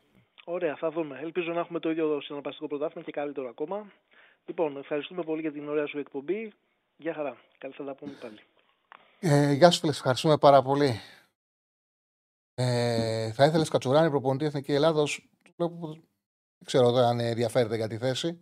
Αν θα ήθελε ο Κατσουράνης να γίνει προπονητής Εθνικής Ελλάδος, γιατί να μην τον ήθελα. Καλησπέρα. Ε, καλησπέρα, φίλε. Μισό λεπτό. ολοκληρώσω. Εγώ και αυτό που είμαι σίγουρος είναι ότι καλούπια σαν το Κατσ, ε, Κατσουράνη, το Καραγκούνι, το Ζαγοράκι Δεν βγαίνουν παιδιά. Τέτοιοι παίκτες, το Βασινά, αυτούς τους χαφ που και τότε Εθνική Ελλάδος, τέτοιοι παίκτες να είναι σε όλο το γήπεδο, δεν βγαίνουν. Καλά και ο Κατσουράνης είχε και το κάθετο τρέξιμο, είχε τον γκολ. Είχε σπουδαία στοιχεία σαν ποδοσφαιριστής. Τέλος πάντων, ε, κάτι άλλο είχα σημειώσει για να πω. Ερωτήσεις. Για το Σαμάτα με ρώτησε ένας φίλος. Είναι απογοητευτικός. Είναι, το ξεκίνημά του δεν είναι καλό. Εγώ φοβάμαι με βγει μπόρχα. Είναι νωρίς, πολύ νωρίς, μικρό το δείγμα. Όσες φορές τον έχω δει να πρέπει να σταματήσει μπάλα του έχει φύγει. Έχει χάσει το κοντρόλ. Καλός ήταν ο Πάλμε Μπράουν σαν να το είπαμε. Πολύ καλός. Ε, καλά δείγματα έδειξε. Για τον ε, Σαμάτα, μέχρι στιγμής τα δείγματά του είναι απογοητευτικά, παιδιά. Είναι μικρό βέβαια δείγμα. Ασφαλώς είναι επιθετικός, μπορεί να λυθεί, να παίξει, να μάθει την ομάδα, να βάλει κάποιο γκολ. Δεν μπορώ να το κρίνω με ασφάλεια να πω αυτό είναι που έχω δει. Αυτό που βλέπω μέχρι τώρα τον, ε, δεν μπορεί να σταματήσει την μπάλα. Μέχρι τώρα απογοητευτικός. Θα δείξει ε, η διάρκεια. Έλα, φίλε μου. Όχι και τρέξιμο ο Κατσουράνης. Ο Κατσουράνης ήταν κάθετος φίλε, έπαιζε, έπαιζε στόπερ, εξάρι, δεκάρι, κρυφός κυνηγός. Ε, το να βγάζει παίκτη η Ελλάδα να παίζει εξ, στόπερ 6, 10 κρυφός κυνηγός είναι πάρα πολύ δύσκολο. Και κάθετα στα καλά του έτρεχε κάθετα. Είχε κάθετο τρέξιμο. Δεν ήταν γρήγορος να πάει να σου καλύψει από εδώ, να σου καλύψει από εκεί. Δεν ήταν αργός, αλλά ήταν κάθετος. Έπαιζε το ποδόσφαιρο κάθετο. Γι' αυτό είχε παίξει στόπερ, εξάρι, ε, μπροστά από τα χαφ και πίσω από τον επιθετικό. Ξεκίνησε πίσω από τον επιθετικό και κατέβαινε. Είχε μυαλό να παίξει παντού. Έλα, φίλε μου. Χαίρετε. Ναι, καλησπέρα. Καλησπέρα, φίλε. Γεια σου, Τσάρλι. Γεια σου. Γιάννης, Ολυμπιακός. Γεια σου, Γιάννη. Πήρα να σου πω λίγο τη γνώμη μου και ειδικά με τις τελευταίες εξελίξεις για την ομάδα. Ε, θεωρώ ότι όντως, όπως προανέφερες και εσύ στην αρχή της εκπομπής, ο Ολυμπιακός έχει ένα ολοκληρωμένο ρόστερ και μπορούμε να πούμε για φέτος ότι η ομάδα κάνει μια πολύ σοβαρή προσπάθεια από πολύ νωρίς για να μπορεί να συμμετέχει δυναμικά και με βάθος σε όλες τις διοργανώσεις δυνατά. Έχει ειδικά στη μεσοπιτετική γραμμή πολύ μεγάλη πληρότητα.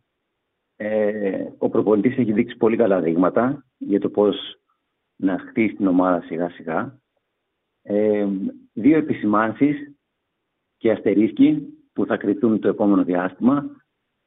Ο ένας είναι με τόσο μεγάλες προσωπικότητες πλέον θα φανεί και η ικανότητα του προπονητή να μπορέσει να διαχειριστεί τα ποδητήρια. Γιατί μιλάμε για μια μεσοθετική γραμμή πολύ δυνατών παιχτών, με πολλές προσωπικότητες και πρέπει κατά τη διάρκεια της χρονιάς και να γίνει καλό rotation και να ε, φανεί το ε, πώς αυτοί οι παίκτες μπορούν να βάλουν το εγώ κάτω για την ομάδα και να δεχτούν το να κάτσουν και πάγκο. Παίκτες όπως ο Μπιέλ, ο Μασούρας, ο Φορτούνης, ο Σκάρπα, που έχουν πολύ δυνατές περγαμηνές.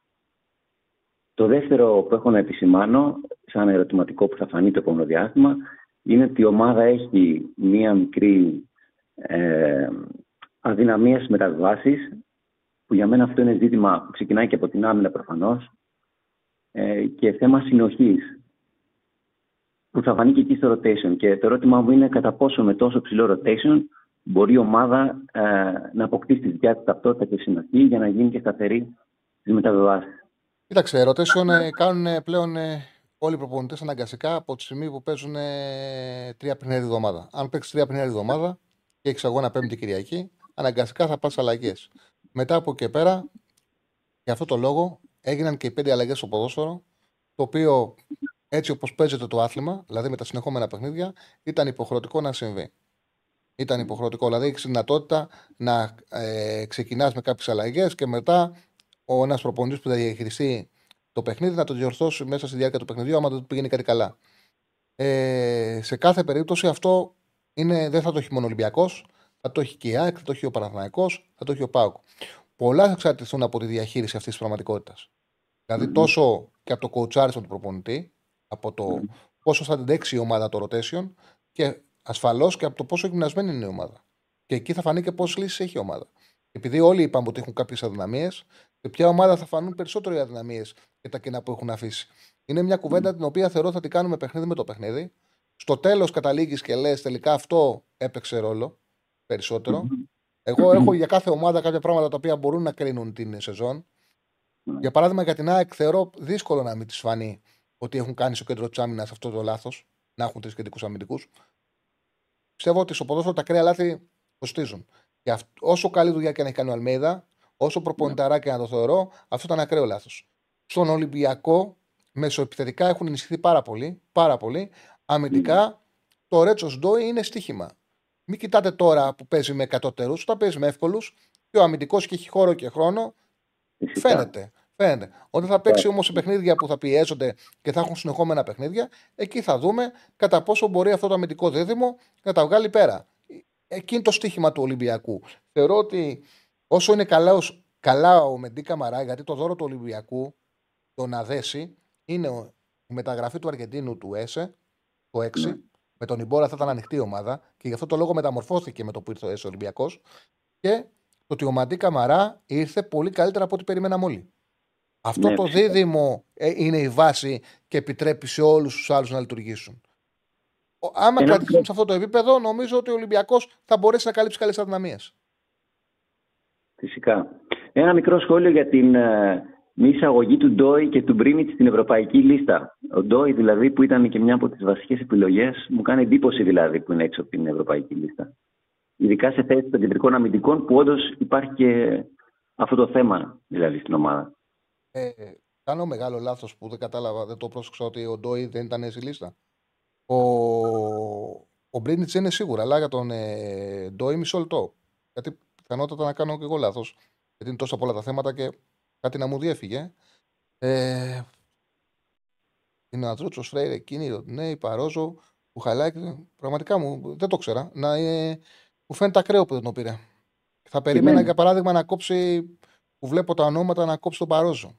Γιατί είχα στο μυαλό μου ότι ο Ντόι, ό,τι έχει δείξει, τα, το δίδυμο είναι ο Φρέιρε με, τον, ε, με το Ρέτσο ή ο Ρέτσος με τον Ντόι. Δηλαδή είναι ο Ρέτσος και είμαι το Φρέιρε ή με τον Ντόι. Τώρα θα έχει Ρέτσο Φρέιρε και Ρέτσος ε, Παρόζο. Ε, μου κάνει εντύπωση. Τώρα βέβαια είναι και περιορισμένες επιλογές. Ίσως επειδή είναι μεταγραφή ο Παρόζο, ίσως επειδή ξέρω. Ε, ειλικρινά θα περίμενα, αν μου έλεγες που θα κόψεις, θα σου έλεγα ότι θα κόβε τον ε, Παρόζο. Ξέρω, προπονητής, θα δούμε. Σίγουρα, σίγουρα. Ένα σχόλιο απλά. Και εγώ γι' αυτό μου επειδή μου έκανε εντύπωση. Μμμ. Ναι, όχι, μου Ε, κάνει σε εντύπωση. αυτό Δεν, το είναι. μου κα- μου κάνει εντύπωση. Δεν το περίμενα να σου πω την αλήθεια. Ε, δεν το είχα κοιτάξει. Ε, κοίταξα τη λίστα και, μου, και δεν πρόσεξα ότι έχει κοπεί ο Ντόι. Δεν το πρόσεξα. Μου κάνει εντύπωση μεγάλη. Γιατί εγώ στο μυαλό μου οι τρεις στόπερ του Ολυμπιακού είναι αυτοί που είπαμε. Ρέτσος, Φρέιρε, Ντόι. Έτσι είχε δείξει μέχρι τώρα. Ναι. Έλα, φίλε μου. Α, σε ακούω, σε ακούω. Μια χαρά. Έλα, φίλε μου. Ένας λέει μέσα. Είναι στη λίστα Β των Ακαδημιών. Ναι, ναι, ρε παιδιά. Και εμένα μου κάνει εντύπωση ότι δεν είναι. Ο δεν, δεν, εντάξει. και- Φαντάστηκα, θα το 'ξερα άμα ήταν ο Ντόι εκτός. Τώρα είδα τη λίστα, ναι, είναι μέσα ο Ντόι. OK. OK. Α, Μέσα. στη Β' λίστα. Είναι Α, οκ. μέσα, είναι μέσα, είναι μέσα Ντόι. Είναι μέσα Ντόι. Είναι μέσα. Εντάξει. Οκ. Ναι, μα μου, εντάξει. κάνει, μα μου κάνει εντύπωση. Λέω, άμα ήταν κάτι τέτοιο, θα το 'ξερα ότι δεν ήταν μέσα ο Ντόι. Θα μου Οκ, κάνει, οκ. δεν το ξέρα. Τότε, Ευχαριστώ ναι, πάρα ωραία. πολύ. Εγώ ευχαριστώ. Καλή συνέχεια στην εκπομπή. Σε παρακολουθώ και θα τα ξαναλέμε από εδώ και πέρα και άλλη φορά. Να είσαι καλά. Να είσαι καλά, φίλε μου. Να είσαι καλά. Εντάξει. Τι... Στον αέρα μπορεί να τυχούν τέτοια πράγματα. Ε, μα όταν το άκουσα, λέω. Δεν γίνεται, ρε παιδί μου, να μην είχε γραφτεί, να μην είχε ακουστεί ότι ήταν ο Ντόι εκτός. Γι' αυτό το λόγο λέω να το κοιτάξω και είδα τη λίστα που όντως του αμυντικούς δεν ήταν, αλλά είναι στη λίστα Β, σωστό. Λοιπόν, πάμε στον επόμενο. Χαίρετε. Χαίρετε. Ναι, γεια σας. Χαίρετε, φίλε. Μ' ακούτε, μ' ακούς; Ακούμε. Ναι, ναι, ναι. Θα ήθελα να πω για... Μ' ακούς; Τα ακούω καθαρά, φίλε μου. Α, θα ήθελα να πω για τον Ολυμπιακό ότι το μόνο αδύνατο του σημείο πιστεύω φέτος είναι το τέρμα. Όχι ότι ο Πασχαλάκης είναι κακός, απλά άμα τραυματιστεί με τον Τζολάκη δεν γίνεται. Ε, εντάξει, πέρσι σαν δεύτερος ο Τζολάκης που παίξε σε κάποια παιχνίδια ήταν καλός. Θυμάμαι ένα μάτσο που είχε κάνει στο Βικελίδης με τον Άρη που ήταν εκπληκτικός. Ε, έχει δύο Έλληνες θεματοφύλακε. Ο Πασχαλάκης είναι πραγματικά. Ε, ε, ε, έπεσε ο φίλος. Ο Πασχαλάκης είναι πραγματικά καλός στον Ολυμπιακό γιατί είναι πολύ σοβαρός. Δεν έχει καμία σχέση με τον Πασχαλάκη που βλέπαμε στον Πάοκ. Πιο μετρημένος σε όλες τι ενέργειες. Πιο μετρημένος κάτω από τα δοκάρια. Δεν πάει σε υπερβολές. Ε, είναι μια οντότητα ο Πασχαλάκης. Και με δεύτερο έχει ένα νεαρό τερματοφύλακα, ο οποίος εντάξει, δεν ξέρω ποιο είναι το ταβάνι του, αλλά σε αρκετά παιχνίδια στάθηκε. Πάμε στον επόμενο. Χαίρετε. Χαίρετε. Έλα, μιλάμε με τον Γιάννη. Γιάννη, πάμε. Λοιπόν, ε, αυτό που σου έλεγα, είσαι συνέχεια του, του πολύ αγαπημένου μας Γεωργίου, είσαι στο ίδιο σωλήνα και πραγματικά γεμίζουμε ακούγοντάς σε και φαίνεσαι και είσαι μάλλον και φαίνεσαι άνθρωπος που αγαπάς αυτό που κάνεις με ενδιοτέλεια και ανε, ανεξαρτησία χωρίς να κρατιέσαι από κάπου και αυτό ξέρεις στις μέρες μας δεν το συναντάς εύκολα, περισσότεροι εξαγοράζονται. Εσύ δεν είσαι τέτοιος. Αρχικά αυτό ήθελα να πω για σένα και κατά δεύτερον όσον αφορά το ελληνικό Απλά πραγμα, πραγματικά το πιστεύω και θέλω να το πω ότι υπάρχουν αξιόλογοι συνάδελφοι που δεν εξαγοράζονται, που είναι πάρα πολύ τιμή, που δουλεύουν επειδή έχουν γνωρίσει πάρα πολλά παιδιά. Ευχαριστώ πάρα πολύ για τα καλά σου λόγια. Πραγματικά σε ευχαριστώ πάρα πολύ. Απλά θέλω να το πω αυτό ότι επειδή είμαι στο χώρο, μιλέ... υπάρχουν αξιόλογα παιδιά, πολύ αξιόλογα ναι, παιδιά. Φυσικά και υπάρχουν, αλλά, αλλά υπάρχει μια σοβα, μια σοβα, ένα σοβαρό μέρος το οποίο δυστυχώς ε, δεν λειτουργεί ε, θα πει στον κόσμο αυτό που συμφέρει τον εκάστοτε άνθρωπο, επιχειρηματία που τους μισθώνει. Αυτή είναι η αλήθεια. Ε, ένα σοβαρό μέρος, όχι όλοι. Φυσικά και υπάρχουν και ναι, παιδιά. ναι, ναι. Ε, βάση περιπτώσει, ε, όσον αφορά το ελληνικό πρωτάθλημα, δεν ξέρω, φέτος και από πέρυσι ξεκίνησε, βλέπω μια ανάκαμψη γενικά στο ελληνικό πρωτάθλημα. Δεν ξέρω ποια είναι η γνώμη σου. Βλέπω Ε. κάτι ωραίο, βλέπω, κάτι, βλέπω να ανεβαίνει, βλέπω κάτι θετικό. Πέρσι υπήρχε υψηλός ανταγωνισμός μέχρι το τέλος και πραγματικότητα το καθρέφτη μας το βλέπουμε στην Ευρώπη. Τον είχαμε δει τα προηγούμενα χρόνια και τον είδαμε και, φω- και φέτος. Πόσο πολύ ανέβηκε το επίπεδο ανταγωνιστικότητας των ομάδων μας. Και φτάσαμε Ναι. ξανά σε ένα σημείο να παίζουμε με ομάδες με την πρωταθλήτρια Γαλλίας, την πρωταθλήτρια συγγνώμη, Κροατίας, την πρωταθλήτρια Βελγίου, την τρίτη Γαλλίας, την τρίτη Πορτογαλίας και να είμαστε ανταγωνιστικοί είτε να περνάμε είτε να αποκλειόμαστε στις λεπτομέρειες. Είναι σημαντικό. Ναι, ναι, βλέπω. Δεν ξέρω, πού, πού πιστεύεις ότι οφείλεται αυτή η άνοιξη. Μέχρι πριν από δύο χρόνια έπαιζε ο Ολυμπιακός Παναναϊκός σε ένα μήνα και λέγαμε και τι έγινε. Λέγαμε, ωραία, της πλάκας. Τώρα παίζει σε 15 μέρες η ΑΕΚ με τον Ολυμπιακό και λέω αν δεν περάσουν μέρε να δούμε το παιχνίδι. Βλέπουμε κάτι όμορφο. Δηλαδή, πού πιστεύεις ότι οφείλεται αυτή η ανάκαμψη; Ε, Το ποδόσφαιρο είναι ένα άθλημα που τρέφεται από τον ανταγωνισμό. Και πέρσι υπήρξε ένα ανταγωνιστικό πρωτάθλημα μετά από πολλά χρόνια. Τέσσερις ομάδες το διεκδικήσανε. Αυτό από μόνο του δημιούργησε συνθήκες ώστε και οι τέσσερις, ο Ολυμπιακός που ήταν μπροστά και έχασε πρωτεία, να αναγκαστεί να δουλέψει καλύτερα φέτος και να ενισχυθεί και σε τρόπο δουλειάς αλλά και, σε, και μεταγραφές. Ο Πάοκ, η ΑΕΚ, ο Παναθηναϊκός, όλες οι ομάδες να κοιτάξουν πώς θα βελτιωθούν για να γίνουν καλύτερα από τον ανταγωνισμό. Ε, είναι ένα άθλημα που, ξαναλέω, τρέφεται από τον ανταγωνισμό. Ο ανταγωνισμός δημιούργησε και έφερε αυτό το οποίο συν- συνέβε- συμβαίνει φέτος. Έπεσε; Γιάννη; Έπεσε ο Γιάννης. Το φουκαράμπα περίμενε τόση ώρα που ήμασταν εκτός αέρα και έπεσε. Τι κάνουμε τώρα, είμαστε, ε, είμαστε κανονικά, δουλεύουμε όλα τέλεια, Στέφανε. Like όμως. Για πάμε like. Κάντε like, κάντε subscribe, πατήστε κουδουνάκι, να έχετε συμμετοχή ε, σε ό,τι ανεβάζουμε στο κανάλι των Πεταράδων στο YouTube. Ξέρετε πλέον ότι έχουμε ζωντανό πρόγραμμα που ξεκινάει από τις 12 με την εκπομπή του Ηρακλή και του Διονύση, Ηρακλής Αντίπας Διονύσης Δεσίλας, 12 με 2 καθημερινά και συνεχίζεται μετά τη δικιά μας εκπομπή που είμαστε 5 με 7 με το ραγκάτι στις 8 η ώρα και φυσικά όποτε έχει μεγάλα γεγονότα τα παιδιά βγαίνουν μετά από, το αποτέλε... μετά από τα παιχνίδια. Έλα φίλε, να βγάλουμε άλλον έναν, δύο, πόσο έχουμε; Έλα φίλε μου, χαίρετε. Γεια σου, Τσάρλι. Γεια σου. λέ. Λοιπόν, κάποια σχόλια για τη μεταγραφή του στο Τένσε. Νομίζω για μένα είναι η κορυφαία μεταγραφή φέτος στο ελληνικό πρωτάθλημα. Μιλάμε για ένα ποδοσφαιριστή ο οποίος τα προηγούμενα τρία χρόνια όχι απλά στάθηκε στην Premier League, αλλά ειδικά πέρυσι ήταν και παίκτης καθοριστικός για τη, για τη Wolves. Νομίζω ήταν και ένας από τους βασικούς παράγοντες που η Wolves εν τέλει έμεινε στην κατηγορία, έμεινε στην Premier League.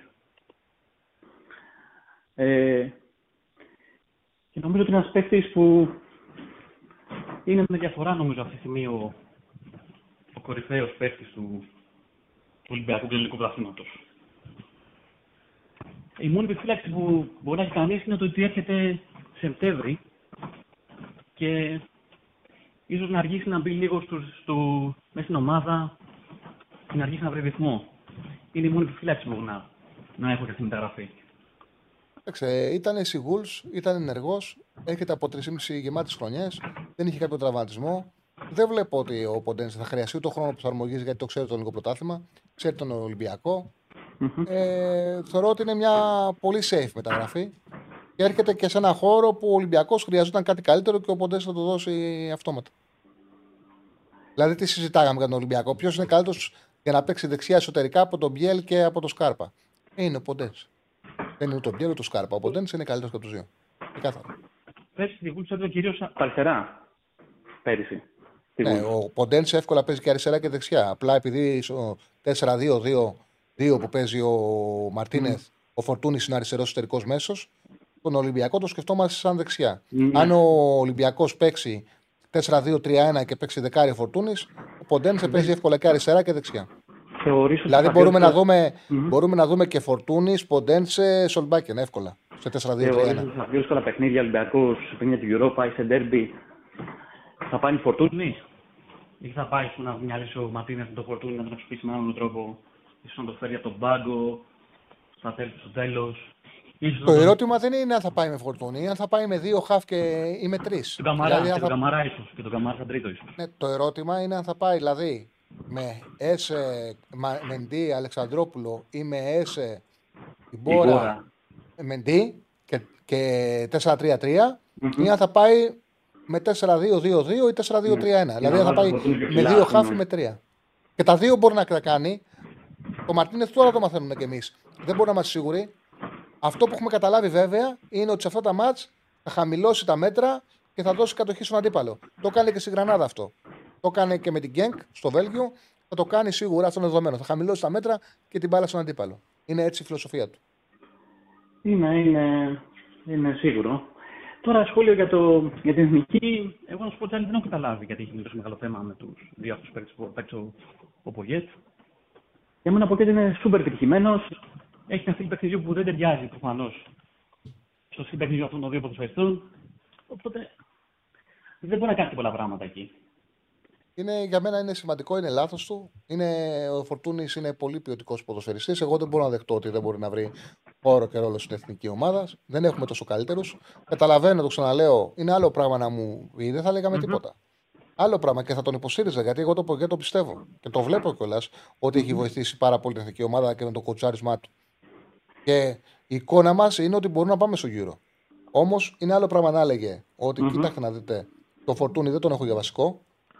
Πήγαινε αποστολή. Το ίδιο και με το Κωνσταντέλια, το ίδιο με όλα τα παιδιά που έχει κόψει. Mm-hmm. Και άλλο πράγμα να λέει ότι ο Φορτούνης δεν μου κάνει. Δεν μου κάνει Φορτούνης, δεν μου κάνει Κωνσταντέλια, δηλαδή είναι υπερβολή. Είναι διαφορετικά. Το ξαναλέω, πάρτου και μην τους βάλεις. Ε, κοίτα, από αυτά που έχω δει από τον Πογγέλη και τις παλιότερες δουλειές του, είναι ότι αν ένα παίκτης δεν το κάνει τακτικά, δεν τον βάζει καθόλου. Το ίδιο θέμα, ας πούμε, είχε και με τον. Στην Μπορντό, θυμάμαι πάρα πολύ, που κάποιος παίκτης τότε ήταν ο Ντε Πρεβίλ. Δεν τον έβαλε καθόλου. Ε, είναι ένα είναι ένας προπονητής που θέλει ο παίκτης τακτικά να είναι πάρα πολύ καλός για να τον βάλει. Γι' αυτό και θέλει παίκτες όπως είναι ο Μασούρας, ο Πέλκας, προτιμάει τέτοιους τύπους ποδοσφαιριστές. Και νομίζω ότι αυτό προπονητή κιόλας, νομίζω ότι ο Ιωαννίδης θα τα πιάξει κοντή με αυτόν τον προπονητή. Δηλαδή ο Ιωαννίδης είναι ένας παίκτης που ταιριάζει πάρα πολύ, όπως ταιριάζει με τον Ιωβάνοβιτς. Και να σου πω την αλήθεια, ο Ιωαννίδης, ένα παιχνίδι όπως είναι με τη, τώρα με την Ολλανδία, μου κάνει πάρα πολύ να μπει να βοηθήσει, ακόμα και να ξεκινήσει, αλλά και να μπει να βοηθήσει το τελευταίο μισάωρο. Και εγώ το πιστεύω, αλλά και ο συναγωνισμός είναι μεγάλος. Είναι και ο Παυλίδης, είναι και ο Ακουμάκης. Μέχρι τώρα δεν έχει πάρει χώρο ο Ιωαννίδης. Mm-hmm. Ε, Αρχές Ιουνίου είχε ένα πρόβλημα. Είχε μια θλάση και γι' αυτό το λόγο ε, δεν, ε, δεν, δεν μπορούσαμε να δούμε αν τον υπολογίζει ο Πογέτη ή όχι. Θα δούμε τώρα αυτά τα παιχνίδια αν έχεις στο μυαλό του να πάρει πράγματα του Ιωαννίδη. Θα το δούμε και μετά θα το σχολιάσουμε. Η, η Ολλανδία είναι μια ομάδα με πολύ έτσι δυνατά κορμιά μεσομητικά. Οπότε εκεί ο Ιωαννίδης που είναι πάρα πολύ αθλητικός, πάρα πολύ ανατολικό παίκτη, νομίζω θα πρέπει να, να τον εξοπλίσει ο Πογέτη για μένα. Και εγώ το πιστεύω αυτό. Και εγώ το πιστεύω ότι έχει να δώσει πράγματα στην Εθνική. Πολλά. Ε, από εκεί πέρα. Ε, από εκεί πέρα νομίζω ότι κάποια στιγμή θα πρέπει να το γυρίσει και με τρεις στόπερς. Κάποια στιγμή οι Ιρλανδοί θα, το κάνουν αυτό, το, το κάνει και ο Κούμαν, το κάνει και ο Βαν Χάλ. Κάποια στιγμή θα πετάξει και τον Βέρχος λογικά σαν δεύτερο. Αν τα πράγματα Κάνει. βρίσκουν. Και επειδή δεν είναι καλά η Ολλανδία, επειδή τους είδα στο Nations, μετά το 70 γεμίζουν την περιοχή, ανεβάζουν και αμυντικούς και σηκώνουν πάρα πολύ την μπάλα. Δεν έχει καμία σχέση όπως έχουμε στο μυαλό μας. Ακριβώς. Ο Κούμαν τους γεμίζει και την περιοχή και, και όλο από σέντρα σε σέντρα πάνε. Θα πρέπει να ενισχύσει την άμυνά του. Εκεί σου είναι το κουλιαράκι στο Ρέτσι σαν τρίτο, μπορεί να χρειαστεί. Θα δούμε και ποιο θα βάλει δίπλα, ε, που δεν θα έχει το μαύρο πάνω, έτσι. Με ποιο θα κάνει δίδυμο. Α, ναι, όντως. Γιατί αποβλήθηκε. Είναι σημαντική απώλεια. Ε, τώρα αυτό είναι μια σοβαρή. ίσως να πάει με το Ρέτσο λόγω, λόγω, λόγω φόρμας, δεν ξέρω. Θα δούμε. Θα το δούμε. Θα δούμε. Με ποιο θεωρεί κιόλας ότι θα Αν του πει κουμπώσει ο Χατζηδιάκο καλύτερα. Κατεδιάκο Ρέτσος είναι, είναι λίγο soft σαν, σαν δίδυμο. Είναι ο Μαυροπάνος μεγάλη απουσία. Μην το συζητάς. Μεγάλη Είναι απουσία. λίγο soft σαν δίδυμο. Δηλαδή είναι δύο ποδοσφαιριστές που είναι καλοί με την μπάλα κάτω, είναι γρήγοροι, αλλά σκληράδα δεν ξέρω. Θα δούμε. Θα δούμε. Θα δούμε. Ευχαριστώ πάρα πολύ, Τέλεια φίλε μου. ήταν. Ευχαριστώ πάρα πολύ. Λοιπόν, μετεποδίων. Ναι. Μετε... Μετεποδίων. Βγήκε η εκπομπή, έπεσε το stream πριν από λίγο. Εντάξει, συμβαίνουν αυτά. Έτσι. Συμβαίνουν και σε κάποιες οικογένειες. Πάντως πήγαμε πολύ καλά, είχαμε κόσμο πολύ στο live και η συμμετοχή σας. Για πες το poll ε, τα αποτελέσματα, Στέφανε μου. Το χάσε, ε; Χάθηκε. Ούτε, ούτε έχει κρατήσει περίπου πόσο ήταν. Πήγαμε άσχημα. Δεν ήταν σε κουμπές, βέβαια συμβαίνει. Βέβαια συμβαίνει. Το έχουμε το πόλ κάπου.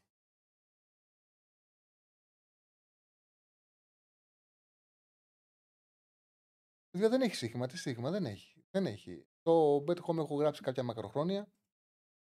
Στοιχήματα να μπείτε να διαβάσετε. Δεν έχει στοίχημα. Τι να δώσω.